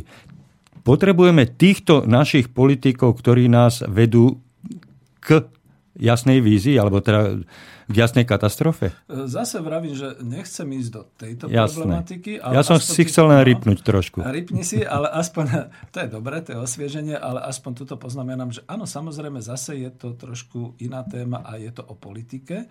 Pretože veci povedzme otvorene, že tých 26 rokov, ktoré prebehlo od toho roku 90, sme tu krmení tým, že človek si môže sám za to, že je nešikovný, že je nezamestnaný, je to jeho problém, je to jeho neschopnosť a podobné veci. Teraz sa to už mení, ale mení sa to skutočne tým, že obetavo mnohí ľudia od sociologičky, ako je pani Kusa, cez mnohých týchto ďalších odborníkov, nemyslím, že sú to lavičiari a tak ďalej, upozorňujú, čo to všetko spôsobuje, tá nezamestnanosť, že už je to skutočne chronická choroba pre mnohých ľudí a vlastne ako hľadajú cesty, ako z toho von, ako zamestnať alebo ako integrovať týchto ľudí a podobne. To sú tie záležitosti. A že je to teda politické a ideologické, no veď naozaj tu zavládla tá neoliberálna ideológia, ktorá presne toto hovorila, každý sám, každý za seba a tak ďalej. Môžete si za to sám, pán Zajac, že ste nezamestnaní, lebo ste neboli schopní si nájsť prácu a podobné veci. Na druhej strane zase lavičiari síce hovoria, že zamestnáme, plná zamestnanosť a tak ďalej, ale faktom je, že keď sa dostala k vláde sociálna demokracia, znova to tak kriticky poviem, však práve preto som bol rok sociálnym demokratom. Nebol som sociálnym demokratom, bol som členom Smeru, ale ja som bol viac lavicový. Očakával som, že to budú riešiť razantnejšie. Oni sa akoby zlákli toho, že tam boli nejaké aféry s tými sociálnymi podnikmi, či čo to tam mala tá predchádzajúca pani ministerka a podobne a preto sa obrátili radšej na to vylepšovanie toho kapitalizmu, rozvinuli všelijaké také tie projekty, pomáha to síce mladým, pomáha to určitej časti populácie, ale napríklad hneď teraz poviem, úplne zabudli na ľudí nad 60. To znamená nielen môj prípad, ale dokonca nad 50, pretože tí majú problémy. A teraz to vrátim do tej roviny, je to ideológia, tam tí hovoria, je to váš problém, to ste vy tí neschopní, títo vľavo hovoria, my to vyriešime, my vám pomôžeme. A tu je ten boj tých ideológií, za to hovorím, asi tí politici to nie je to, tam by bolo treba naozaj tú ekonomickú, sociologickú, proste tú odbornú stránku do toho dať. Odbornosť, presne hej, to som hej. chcel povedať. Pretože skutočne propagujem znova aj tú knihu, čo už som párkrát hovoril, to mesto ako Alice Springs, kde boli také tie vetičky, také tie dialógy. Prečo e, chceš robiť na tej našej farme? No pretože chcem byť užitočný, pretože chcem vidieť, ako vy potom z tej krokodílej koše, kože budete šiť, alebo ako tá e, moja suseda bude z toho šiť tie topánky a, a, a komu to potom predáte. Čiže aj zvedavosť, aj zapojenosť, motivácia tých ľudí. A vlastne ona z tých trosiek naozaj urobila ľudí. Ja viem, že to je podnikateľka, tuto ako by sa na mňa lavičiari búrili, že znova hovoríš o takejto knihe. No ale máme príklady aj zo Slovenska. E, boli predsa krásne príbehy, ešte aj z dôb družstevníctva, keď sa naozaj, ja to musím povedať tak, jak to je, Romovia zamestnávali na dedinách. Oni možno až tak príliš tej práci nedali, ale boli zamestnaní, dostávali príjem, učili sa zodpovednosti, mnohí vynikli v tých svojich remeselných zručnostiach, boli užitoční a tá dedina niekedy v tých 70. 80. rokoch vyzerala úplne ináč ako dnes, keď je dedina a za ňou je nejaký takýto doslova, oh, jak to povedať slušne, to, to, to sídlo, sídlo tých, tých videdencov skoro. Bodka. Nechcem pesničku, len či niekto nie je. Nie, nikto nemáme zatiaľ nikoho. Nie? No tak týmto to ukončím, že tu nezamestnanosť. Ja sa potom za chvíľočku dostanem ešte aj k tomu, povedal by som, vyjadreniu toho plánu B v inom spôsobe, ale trošku by som ešte pokračoval v, v tých perličkách. To som si tak povedal, že to budem tak nejak osviežovať v tomto prípade. A mám tu nejaké také príklady, viete, že chodím na tie zhromaždenia proti NATO a že to vlastne organizuje spolu, organizuje Slovensko-Ruská spoločnosť, tak ma šili kde označili za ruského trolla. No škoda, ako ja som zverejnil číslo svojho účtu, ale nikto mi žiadnu, žiadne euro neposlal, takže si myslím, že také niečo neexistuje, že financovať ruských trolov. takže dávam do pozornosti, že nič také neexistuje.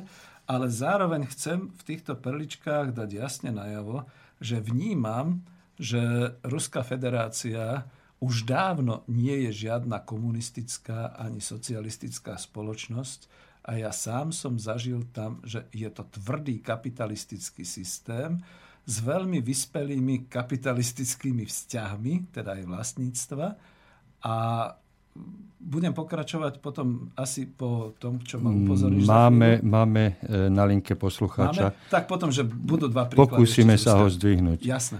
No. Dobrý večer, Prajem, počujeme sa? Dobrý večer, počujeme sa? Áno. Dobrý večer. Tak, výborne. Tak, e, Rastovský súd, uh, volám ohľadom toho, že stále uh, nikto nevolá, ale zaujímala by ma jedna vec, ako hovoríte v tej demokratickej ekonomike, ako by sme zabezpečili prosperitu. Máte niečo vymyslené? Ja by som ako mal, ja by som to videl zatiaľ v držaní energií, čiže vytvárať uh, energiu z toho, čo máme. Nie z ropy, pretože ropu nemáme, ale z takých vecí, čo máme a vlastne fungovať na tomto. A v tej e, e, ekonomickej demokracii, teda, ak by som mohol na to naviazať, čo vy hovoríte, inak strašne sa mi ozýva telefon. Keby sa to dalo nejako... Skúsime, je to už lepšie troška? E, počkajte. Áno, myslím, že je to lepšie. E, môžem k tomu ešte chvíľku. Tak ja by som to videl tak, že práve štát by mal vlastniť energetické zdroje, čiže vodu a mm, z toho všetkého, čo sa dá získať, napríklad elektrická energia.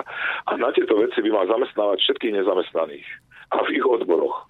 V tom, čo sú vyučení. Lebo my tam dokážeme zamestnať od lekára v takýchto podnikoch až po upratovačku, že áno. Aj inžiniera, aj e, filozofa, ktorý bude vymýšľať ďalšie veci k tomu, a ja neviem, rôzne, určite rôzne odbory, lebo energia je vlastne to, čo hovoril kedysi Einstein. A to by som videl v tej e, práve v tom vlastníctve v imaní štátu, ktorý by vlastne takto nejako dokázal zamestnať všetkých nezamestnaných. Áno, rozumiem. Teda všetkých tých, čo by chceli pracovať. Hej. Čím viac ľudí by na tom pracovalo, tým by viac energie by sa dokázalo vyrobiť. Či už by napríklad tí ľudia začali šlapať na bicyklo, bolo by to jedno, že by vyšlapal 5 W, ale jednoducho by bol zamestnaný a nerobil by zlobu.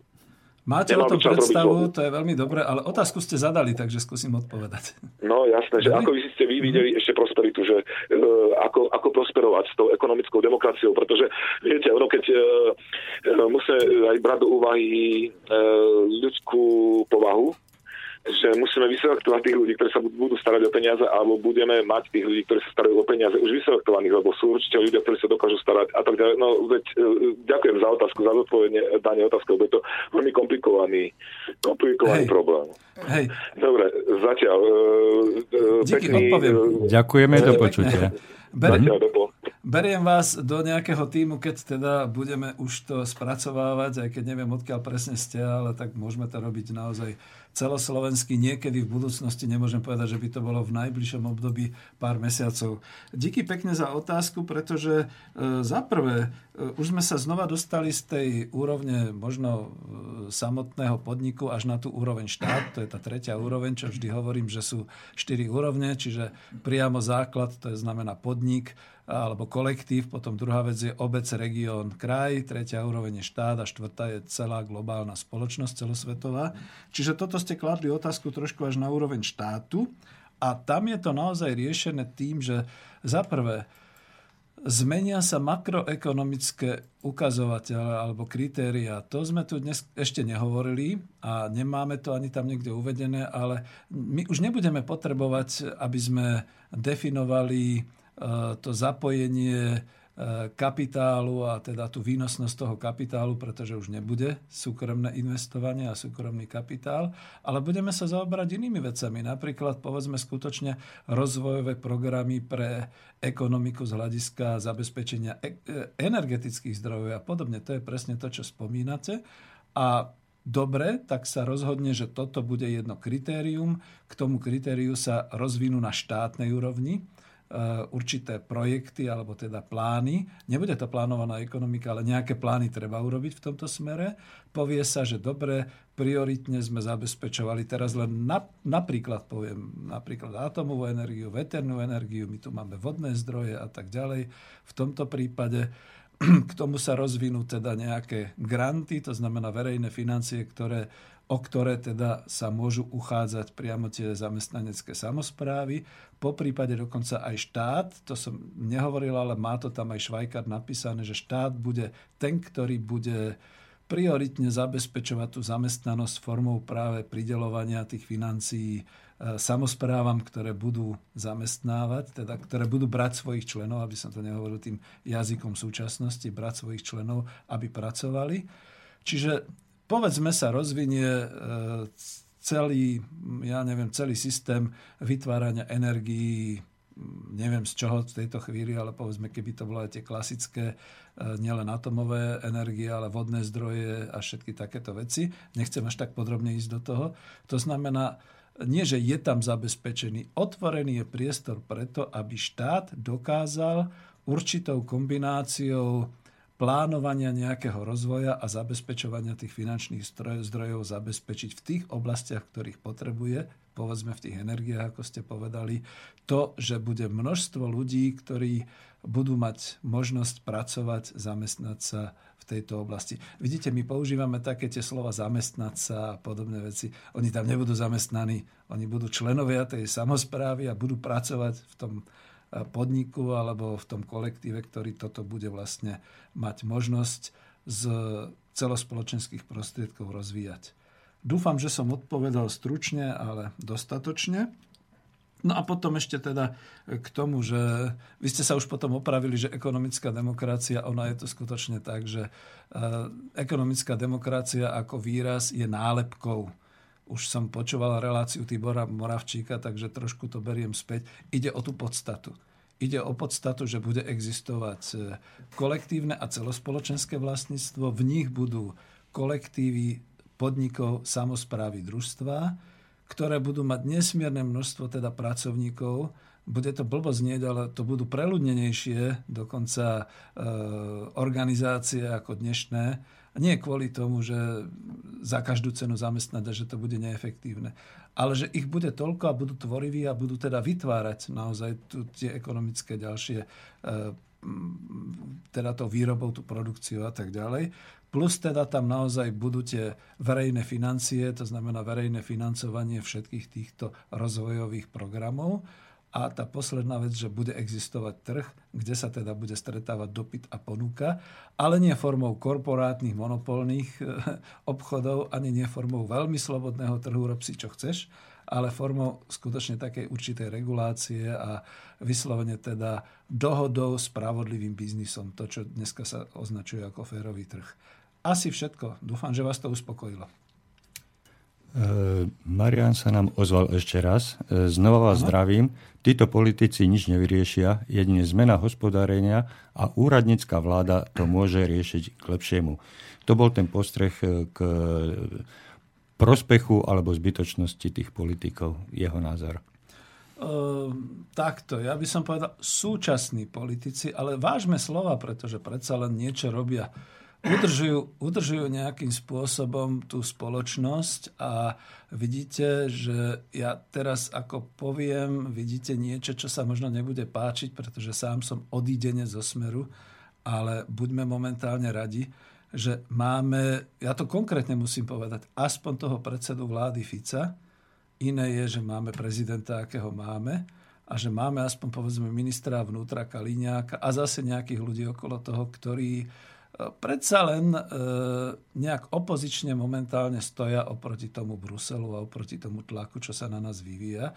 Pretože predstavte si na ich miestach iných politikov, ktorí by boli servilní a kde by sme dnes už mali, povedzme, veľa tých imigrantov, kde by sme dneska už tu mali tie cudzie armády, kde by sme a tak ďalej a tak ďalej. Čiže skutočne poviem, predsa len aj súčasní politici niečo robia, nemôžeme to úplne tak akože ničiť, ale každopádne v tomto je pravda, že títo súčasní politici sa už opotrebovali a pravdepodobne mala by prísť vlna nových ľudí, ktorí budú viesť túto našu spoločnosť niekam ďalej. Nechcem povedať inám, ale niekam ďalej. Stačí to tak? Ja myslím, že stačí. E, dá sa, dá sa o súčasných politikoch e, povedať to, čo počúvame v rôznych iných oblastiach, že súčasní politici, súčasná politická garnitúra je vyhorená? Áno. Myslím si, že áno, pretože oni ešte stále majú tie myšlienkové paradigmy, tak sa to veľmi hovorí, ale v podstate žijú v tej myšlienkovej realite a v tej ideológii minulosti, teda minulých 25 rokov, pričom sa tu vytvorila diametrálne odlišná situácia a ľudia nie sú hlúpi, to znamená, tá populácia u nás rozmýšľa znova takým spôsobom, že rozmýšľa úplne ináč ako všetci títo politici. Stačí. V tom prípade, v tom prípade vyzývam našich poslucháčov, e, buďme k tým našim politikom ľudskí, a tým vyhoreným postavám, ktoré sa tam prezentujú, doprajme trošku oddychu. Nech už nemusia za nás a na nás toľko pracovať, pretože myslím si, že už nám nemajú čo ponúknuť. No Igor, takže v ktorej base sa stretneme po tomto vyhlásení, ale napriek tomu všetkému kľudne... Ja len, apelujem, že... ja len apelujem na ľudskosť našich poslucháčov. Hej. Buďme voči našim politikom vyhoreným, ohľadu plný. Tak, správne. Nie, ja to už len tiež teda takto pointujem, že vidíte, ako nemožno povedať, že všetko je zlé, lebo naozaj, povedzme, je tu tá demokracia, sedíme tu v štúdiu, vysielame a tak ďalej. Čiže sme v tomto smere slobodní aj keď nejak sme v tom roku 2015 možno s prihliadnutím k tomu, čo sme očakávali v roku 1990, chceli byť už niekde úplne in, inde. Povedal by som tak o 3000 metrov vyššie a my sme to nedosiahli. Zaujímavá otázka. Dobrý deň. Čo s ľuďmi, ktorí nebudú chcieť pracovať v kolektívoch, ale na svojom a iba pre seba? Peter. Ale to je samozrejme riešené, pretože teraz sa opieram síce o Švajkarta, ale aj môj názor je, že uh, nie že súkromnej, ale osobnej produktívnej iniciatíve sa medze nekladú, pretože najväčšou chybou asi v tých e, rokoch po 48. bolo, že sa úplne zrušili tie súkromné prevádzky tých malých, drobných remeselníkov a komunálnych pracovníkov a teda podnikateľov v tomto smere. Len je tam zásada, ktorú beriem od Švajkárta a priamo sa, plne sa s ňou stotožňujem. Títo ľudia musia robiť za prvé sami, za druhé, ak s rodinnými príslušníkmi, tak áno, čiže rodinný podnik, ale v žiadnom prípade nie prenajať si niekoho e, mzdou ako najatého pracovníka, pretože to už zase je ten kapitalizmus, pretože keď povolíte, že bude mať ten e, súkromný alebo osobný, ja neviem, ak by som to nazval, podnikateľ e, prvého zamestnanca, ako zabránite? To už je to prelomenie. Potom bude chcieť druhého, potom bude chcieť 10 a tak ďalej. A jedného dňa im povie, viete čo, nemám pre vás prácu, prepušťam vás. A znova sme v kapitalizme. A to my predsa nechceme. Čiže áno, určite. A dokonca e, trošku až predikujeme, pretože ja tam mám ešte nejaké ďalšie myšlienky, o nich som ani nehovoril, že e, táto budúca spoločnosť bude spoločnosť organizácií, a ten jednotlivec nebude musieť pracovať iba v jednom kolektíve. On bude mať na to, a to je tá produktivita, kde sa teda do krvi hádam s tými, ktorí kričia, že málo nás na tú prácu, na to... To bude produktivita, že... A veď to robíme už aj dneska. Ráno je Igor tu, večer je niekde inde, E, po obede robil nejakú inú prácu. No tak ja som teraz čerstvý čakateľ na dôchodok, ale tiež si to viem predstaviť, že ráno som v Bratislave robil v jednej organizácii dodávateľsky, potom som na obed robil v druhej organizácii, tiež niečo dodávateľský, dneska večer vysielam, no to je zadarmo. A v podstate minimálne 3-4 povolania môžem v ten deň e, v určitom zmysle dosiahnuť ak som šikovný individualista, ale zároveň ak som schopný a ochotný pracovať kolektívne. To neznamená, že ten jeden člen toho jedného kolektívu bude väčšine uviazaný niekde v nejakom tom kolektíve nejakej fabriky a nebude sa môcť pohnúť ani o meter ďalej. Naopak, bude tam veľmi veľa ďalších organizácií, eh, v ktorých bude pôsobiť. Igor, niečo ďalšie. Marian sa pustil s nami do, politik- eh, do polemiky. Pekný večer. Ja s vami súhlasím, čo hovoríte, ale nie je to predvolebný manéver strany Smer a možno na to nadvezuje aj mail od e, Libuši. Vážení páni, keďže politici si už nakradli dosť a v zložitých situáciách sa nevedia rady, nech sa teda poberú kade ľahšie v rámci tej ľudskosti. Vďaka za reláciu. Libuša. Ďakujem pekne. Ono je dobré, že takto ľudia zmýšľajú. Tá zmena musí nastať a tomu som nerozumel tej otázke politický manaver Smeru, ale rozumiem tomu takým spôsobom, že čo keby ten smer už teraz sa rozhodol prepustiť svoje miesto, lebo že však teda Fico môže ísť tam robiť, Kaliňák môže ísť inde robiť, Lajčák môže ísť do OSN a tak ďalej, že sa takto rozpustia No, ja by som povedal, ja som to očakával, keď sa Robert Fico chcel stať prezidentom, že sa nejak takto ten smer rozlomí minimálne na tri frakcie, to znamená na tú lavicovú, teda tí, ktorí skutočne tam prišli z tých všetkých SDL a SDA a sociálnej demokracie a iných malých strán. A verte mi, že ja to plénum poznám, teda tých ľudí, ktorí sú tam ako v strane, to členstvo, ono je dostatočne lavicové, ale takisto nemá príliš prístup k tomu rozhodovaniu, čo je tam hore. To je to najhoršie. Potom je tam ten stred, a ja si myslím, že si to môžem dovoliť aj takto celkom otvorene v relácii internetovskej povedať, že s pánom Miroslavom Čížom som sa bavil, kedy si som to niekomu hovoril, nech to teda neuvádza, teraz to už neškodí ani mne, ale ani pánu Čížovi Čiže môžem to kľudne takto pustiť, že on úplne prirodzene povedal, my sme stredová strana, čo po nás chcete. To bolo vtedy, keď som chcel presadzovať tú ekonomickú demokraciu v smere. Čiže tam sa vlastne vysoký predstaviteľ Smeru priznal, že oni už dávno nie sú lavicoví, oni sú stredoví. No a je tam čas teda, tak aby som povedal, pravicová, a to sú tí, ktorí sa opierajú o tých oligarchov a ktorí teda ako v podstate e, pracujú na základe toho, že nejakí tí poradcovia niekde povedia, toto by sme potrebovali, toto by bolo nutné. Ja neviem, ako jedinú vec, pretože som proti NATO, tak ma veľmi zaráža, že taký minister Glovač teda dovtedy veľký lavičiar zrazu sa premenil na veľkého zástancu NATO a veľkého nákupcu tej techniky z NATO a všetkých takýchto vecí. Pre Boha, veď my to nepotrebujeme, tak čo tu teda blbneme. No ale to bola dosť široká odpoveď na tú otázku k tomu smeru. Ja si nemyslím, ani neočakávam nejaké zmeny. Viete, vôbec ono by bolo najlepšie nehať tých politikov, nech vyšumia sami, hlavne kvôli tomu, že sa ten život začne z dola organizovať nejako ináč. Viete, keď budeme mať sami kolektívy zamestnanecké, keď začneme sami medzi sebou vytvárať nejaké také tie fondy, ja viem, u nás to nie je možné, to je zákonom zakázané, aj keď už mám správu, že už sa dajú robiť aj tie kampeličky znova, áno, tie, tie družstevné a tak ďalej. V Čechách to bolo tiež sprofanované, ale tiež sa to dá robiť. Keď sa začnú vytvárať takéto kolektívne, družstevné finančné ústavy a keď to budú dokonca verejné banky a podobne a nazbiera sa nejaký ten e, zdroj, nehovorím to kapitál na schvál, ale zdroj, ktorým bude možné financovať nejaké projekty, my tam ešte vôbec potrebujeme tých politikov? Áno, potrebujeme ich, aby nás utrhli od Európskej únie, aby zabránili, aby nás na to nezobralo do nejakej vojny a prípadne, aby sme sa bránili dosť účinne voči nejakým tým civilizačným tlakom, ktoré tu nastanú v súvislosti s migračnou vlnou. To je všetko. Na to budeme potrebovať politikov. Budem pokračovať? Môžem?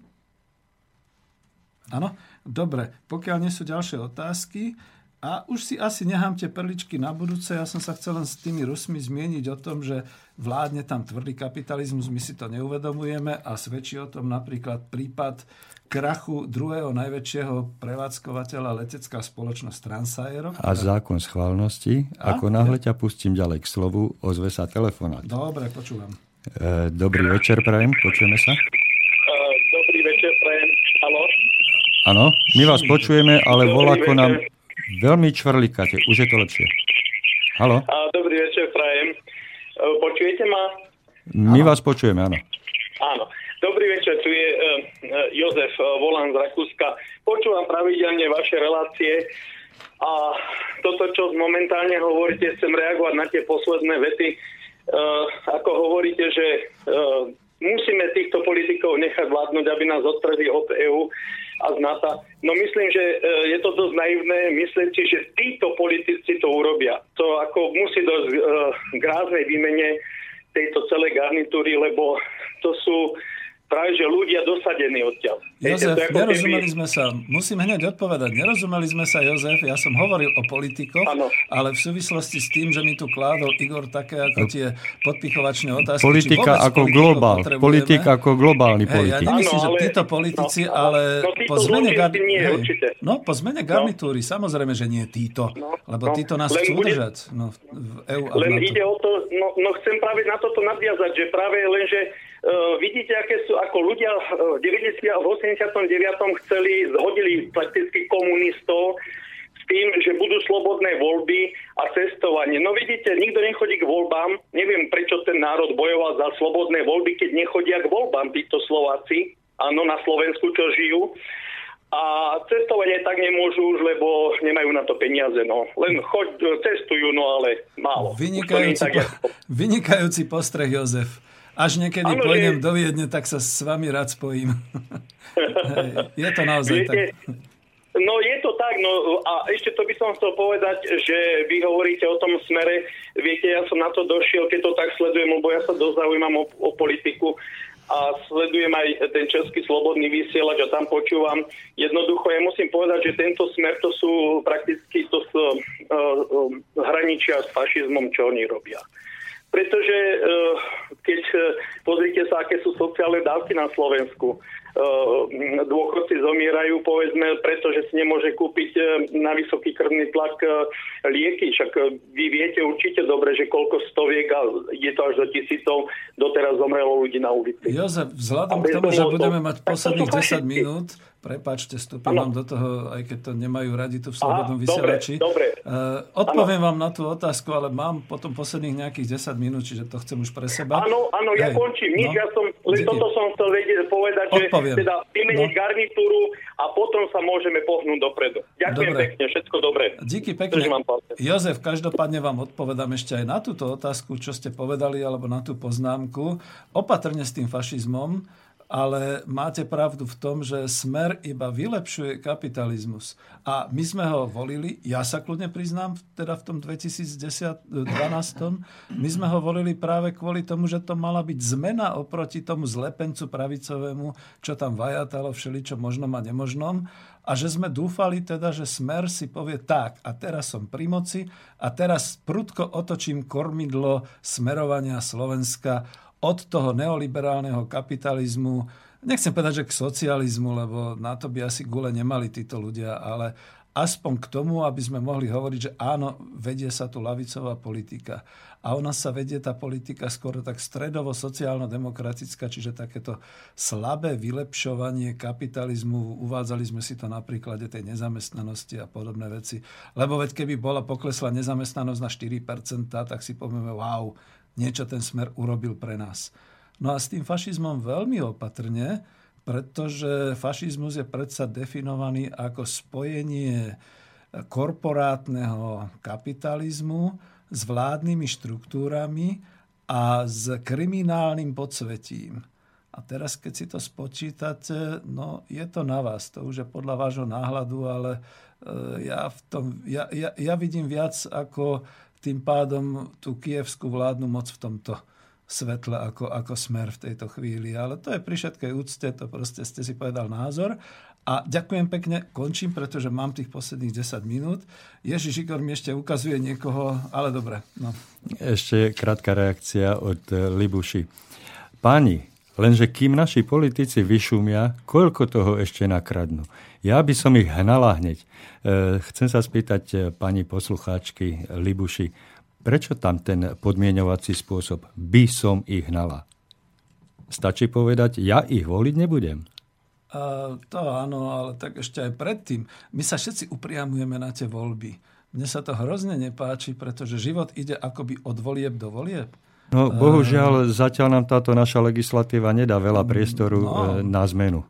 No a práve to je to... Keď nechceme prikročiť k tej násilnej zmene. Nie, a práve to je to teraz, Igor, to je presne o tom, čo si mi aj ty spomínal, že to bytové hospodárstvo sa dá rozhýbať hneď a určitými vecami. Len ľudia, ako si o tom nevedia, nemajú vôľu. Ja hovorím to isté o ekonomickej demokracii. E, kolektívy sa môžu okamžite organizovať, dokonca máme na to aj zákon, ten družstevný, ale nič sa nedeje. No tak ale prečo? Pretože zajac to nezaložil, alebo že nezaklada v každom lebo, lebo z vlastnej skúsenosti, no. lebo z vlastnej skúsenosti viem, že tá, tá kritická väčšina ľudí o tom nevie. No, tak aspoň, Nevie o tom. Tak to preto robíme. sme tu a snažíme sa otvárať oči a Hej. nejak eh, podávať informácie tam, Ale- kde sú mm, Áno, hej. príslušné. Ale ja varujem, že keď to bude od volieb do volieb, tak budeme všetci veľmi sklamaní, pretože naozaj už aj ten volebný systém sa vlastne zaužíval, je to skoro zvykové právo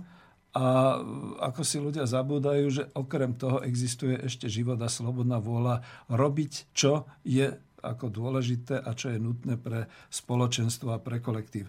Máme posledných pár minút a teraz sa už dostávam k tomu, vynehám, tých Rusov nechám na inokedy, ale aspoň pre vás tá informácia, že teda tá korporácia Transaero, obrovská korporácia, krachla. Momentálne lietadla sedia na zemi a asi 100 tisíc leteniek, to je málo ako na Rusko dokonca, e, ktoré zostali, preberá v tejto chvíli do zodpovednosti prvý, e, prvý, prvá letecká spoločnosť, to je to ten známy Aeroflot, ktorý teda zabezpečuje lety a aj všetko ostatné, tú prevádzku na tých linkách. Aeroflot je čiastočne súkromný, ale čiastočne štátny. A to znamená, že Rusi to je, povedzme, nejaký ten hybrid, ktorý my tu ani už nemáme. Rusi dokázali veľmi efektívne a veľmi rýchle e, zasiahnuť tak, aby skutočne sa neudialo nič horšieho, ako to, že tam tí súkromní vlastníci prídu o majetky, pretože sú v krachu. Ale tá letecká prevádzka sa obnovuje a v podstate ide akurát o to, že momentálne tí zamestnanci, ktorí teda sedia na zemi s tými lietadlami, tak to sa rieši, že čo to bude, či ich prevezme Aeroflot alebo nie. Ale predstavme si, ináč takto vlastne pôsobili aj tie americké airlinky, keď, keď sa to tam krachovalo. Toto je určitý spôsob v Rusku, ale je to skutočne kapitalizmus. My si neuvedomujeme, že e, my niekedy sa pozeráme smerom na ten slovanský, na ten ruský svet. Ja som to včera počul trošku aj u chlapcov, čo počúvajú tú e, e, reláciu Synergetikum a podobne. Pozor na to to je takisto kapitalizmus. A on je možno ako nejaký mladší, alebo možno je tak slovanský šmrcnutý, ale je to presne tá istá podstata, čiže vlastníctvo, rozdeľovanie bohatstva, nič iné tam nie je. No a ja sa teraz už vrátim, pretože o tých ďalších budem možno potom zase na budúce hovoriť. Ja sa vrátim k, tej, k tomu plánu B, pretože zdanlivo sme od toho odišli týmito otázkami, ale všetko sa to týka vlastne toho.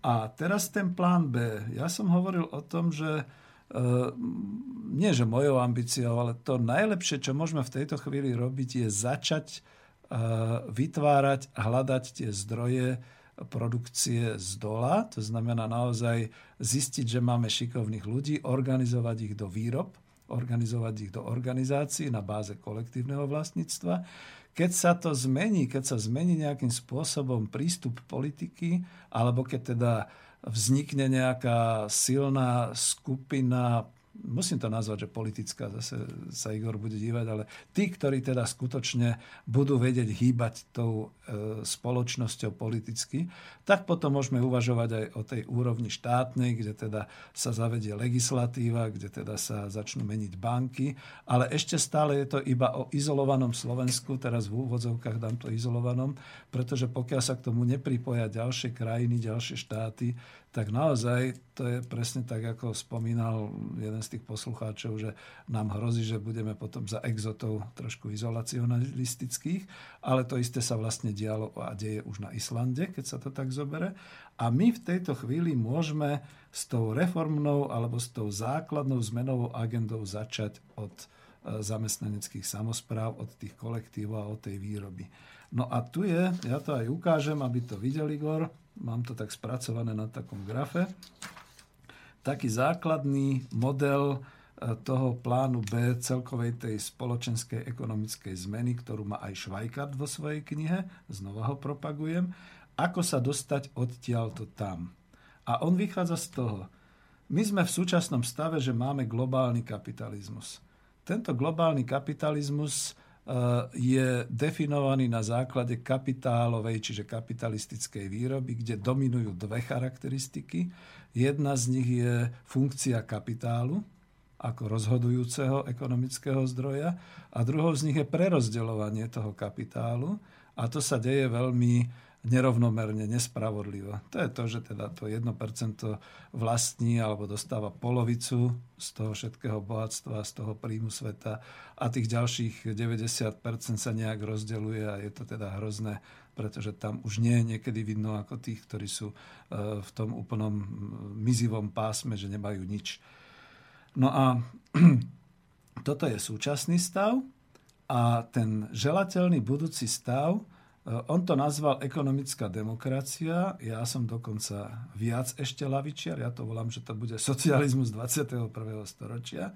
Ten je skutočne, eh, ten želateľný stav je postavený na tých charakteristikách toho kolektívneho alebo celospoločenského vlastníctva. Už to strašne opakujem, ja viem. A zároveň teda na toho verejného financovania cez celý ten systém verejných financií a verejných zdrojov, bez teda súkromného kapitálu a bez teda nejakých súkromných e, trhov finančných a podobne. A plus teda ten spravodlivý trh, čiže dovoz, vývoz, obchodovanie a tak ďalej. A k tomu sú možné dve cesty. Jedna tá cesta je tzv. radikálny skok, to definuje Švajkart.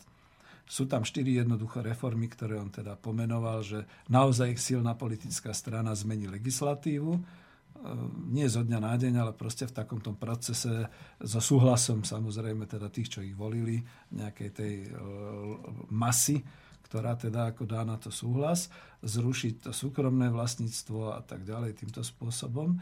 No a väčšinou je tam tá otázka, ja viem, že už to pomaly ešte mám, koľko? 5 minút? Ešte máme 5 minút. Dobre, že e, v podstate je tam tá otázka, že no a čo urobíme s tými vlastníkmi a tak ďalej. Aj v tom radikálnom skoku sa neuvažuje o tom, že pristúpi sa k nejakému zhabaniu všetkých majetkov alebo podobných veciach, ale hlavne oddelia sa od toho vlastníctva, od toho bodu, kde sme v tom vlastníctve hovorili, že od toho práva užívať. To znamená, oni už nedostanú žiadne dividendy, nedostanú žiadne zisky, nedostanú možnosť rozhodovať o tomto majetku. Budú odstavení. Keď majú svoje majetky, nech si ich majú, nech si ich užívajú až do smrti, až do tretieho kolena, ako sa hovorí, ale už nebudú mať právo kecať do hospodárstva ako takého, ako je to v súčasnosti.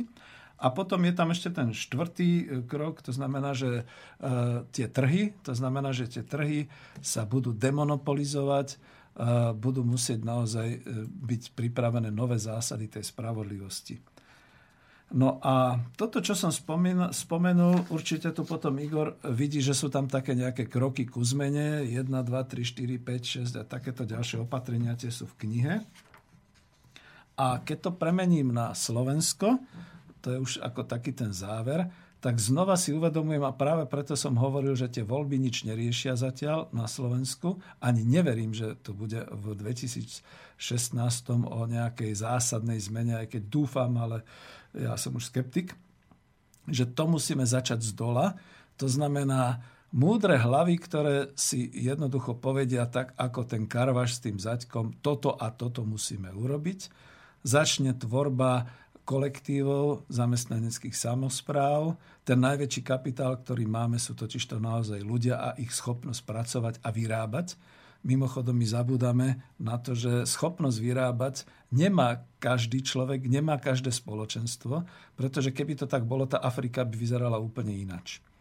A tretia vec, ktorú máme na Slovensku, je to, že my sme dostatočne vzdelaní a dostatočne schopní, už sme tu mali tú históriu, vedieť zhromažďovať tie prostriedky, tie zdroje k tomu, aby sme ich koncentrovali na nejaké projekty, programy, ktoré sú potrebné. Toto práve dneska zaznelo, tá energetika, to polnohospodárstvo, všetky tieto veci. A keď už nič iné, tak medzi sebou e, férovo obchodovať, to znamená spravodlivo.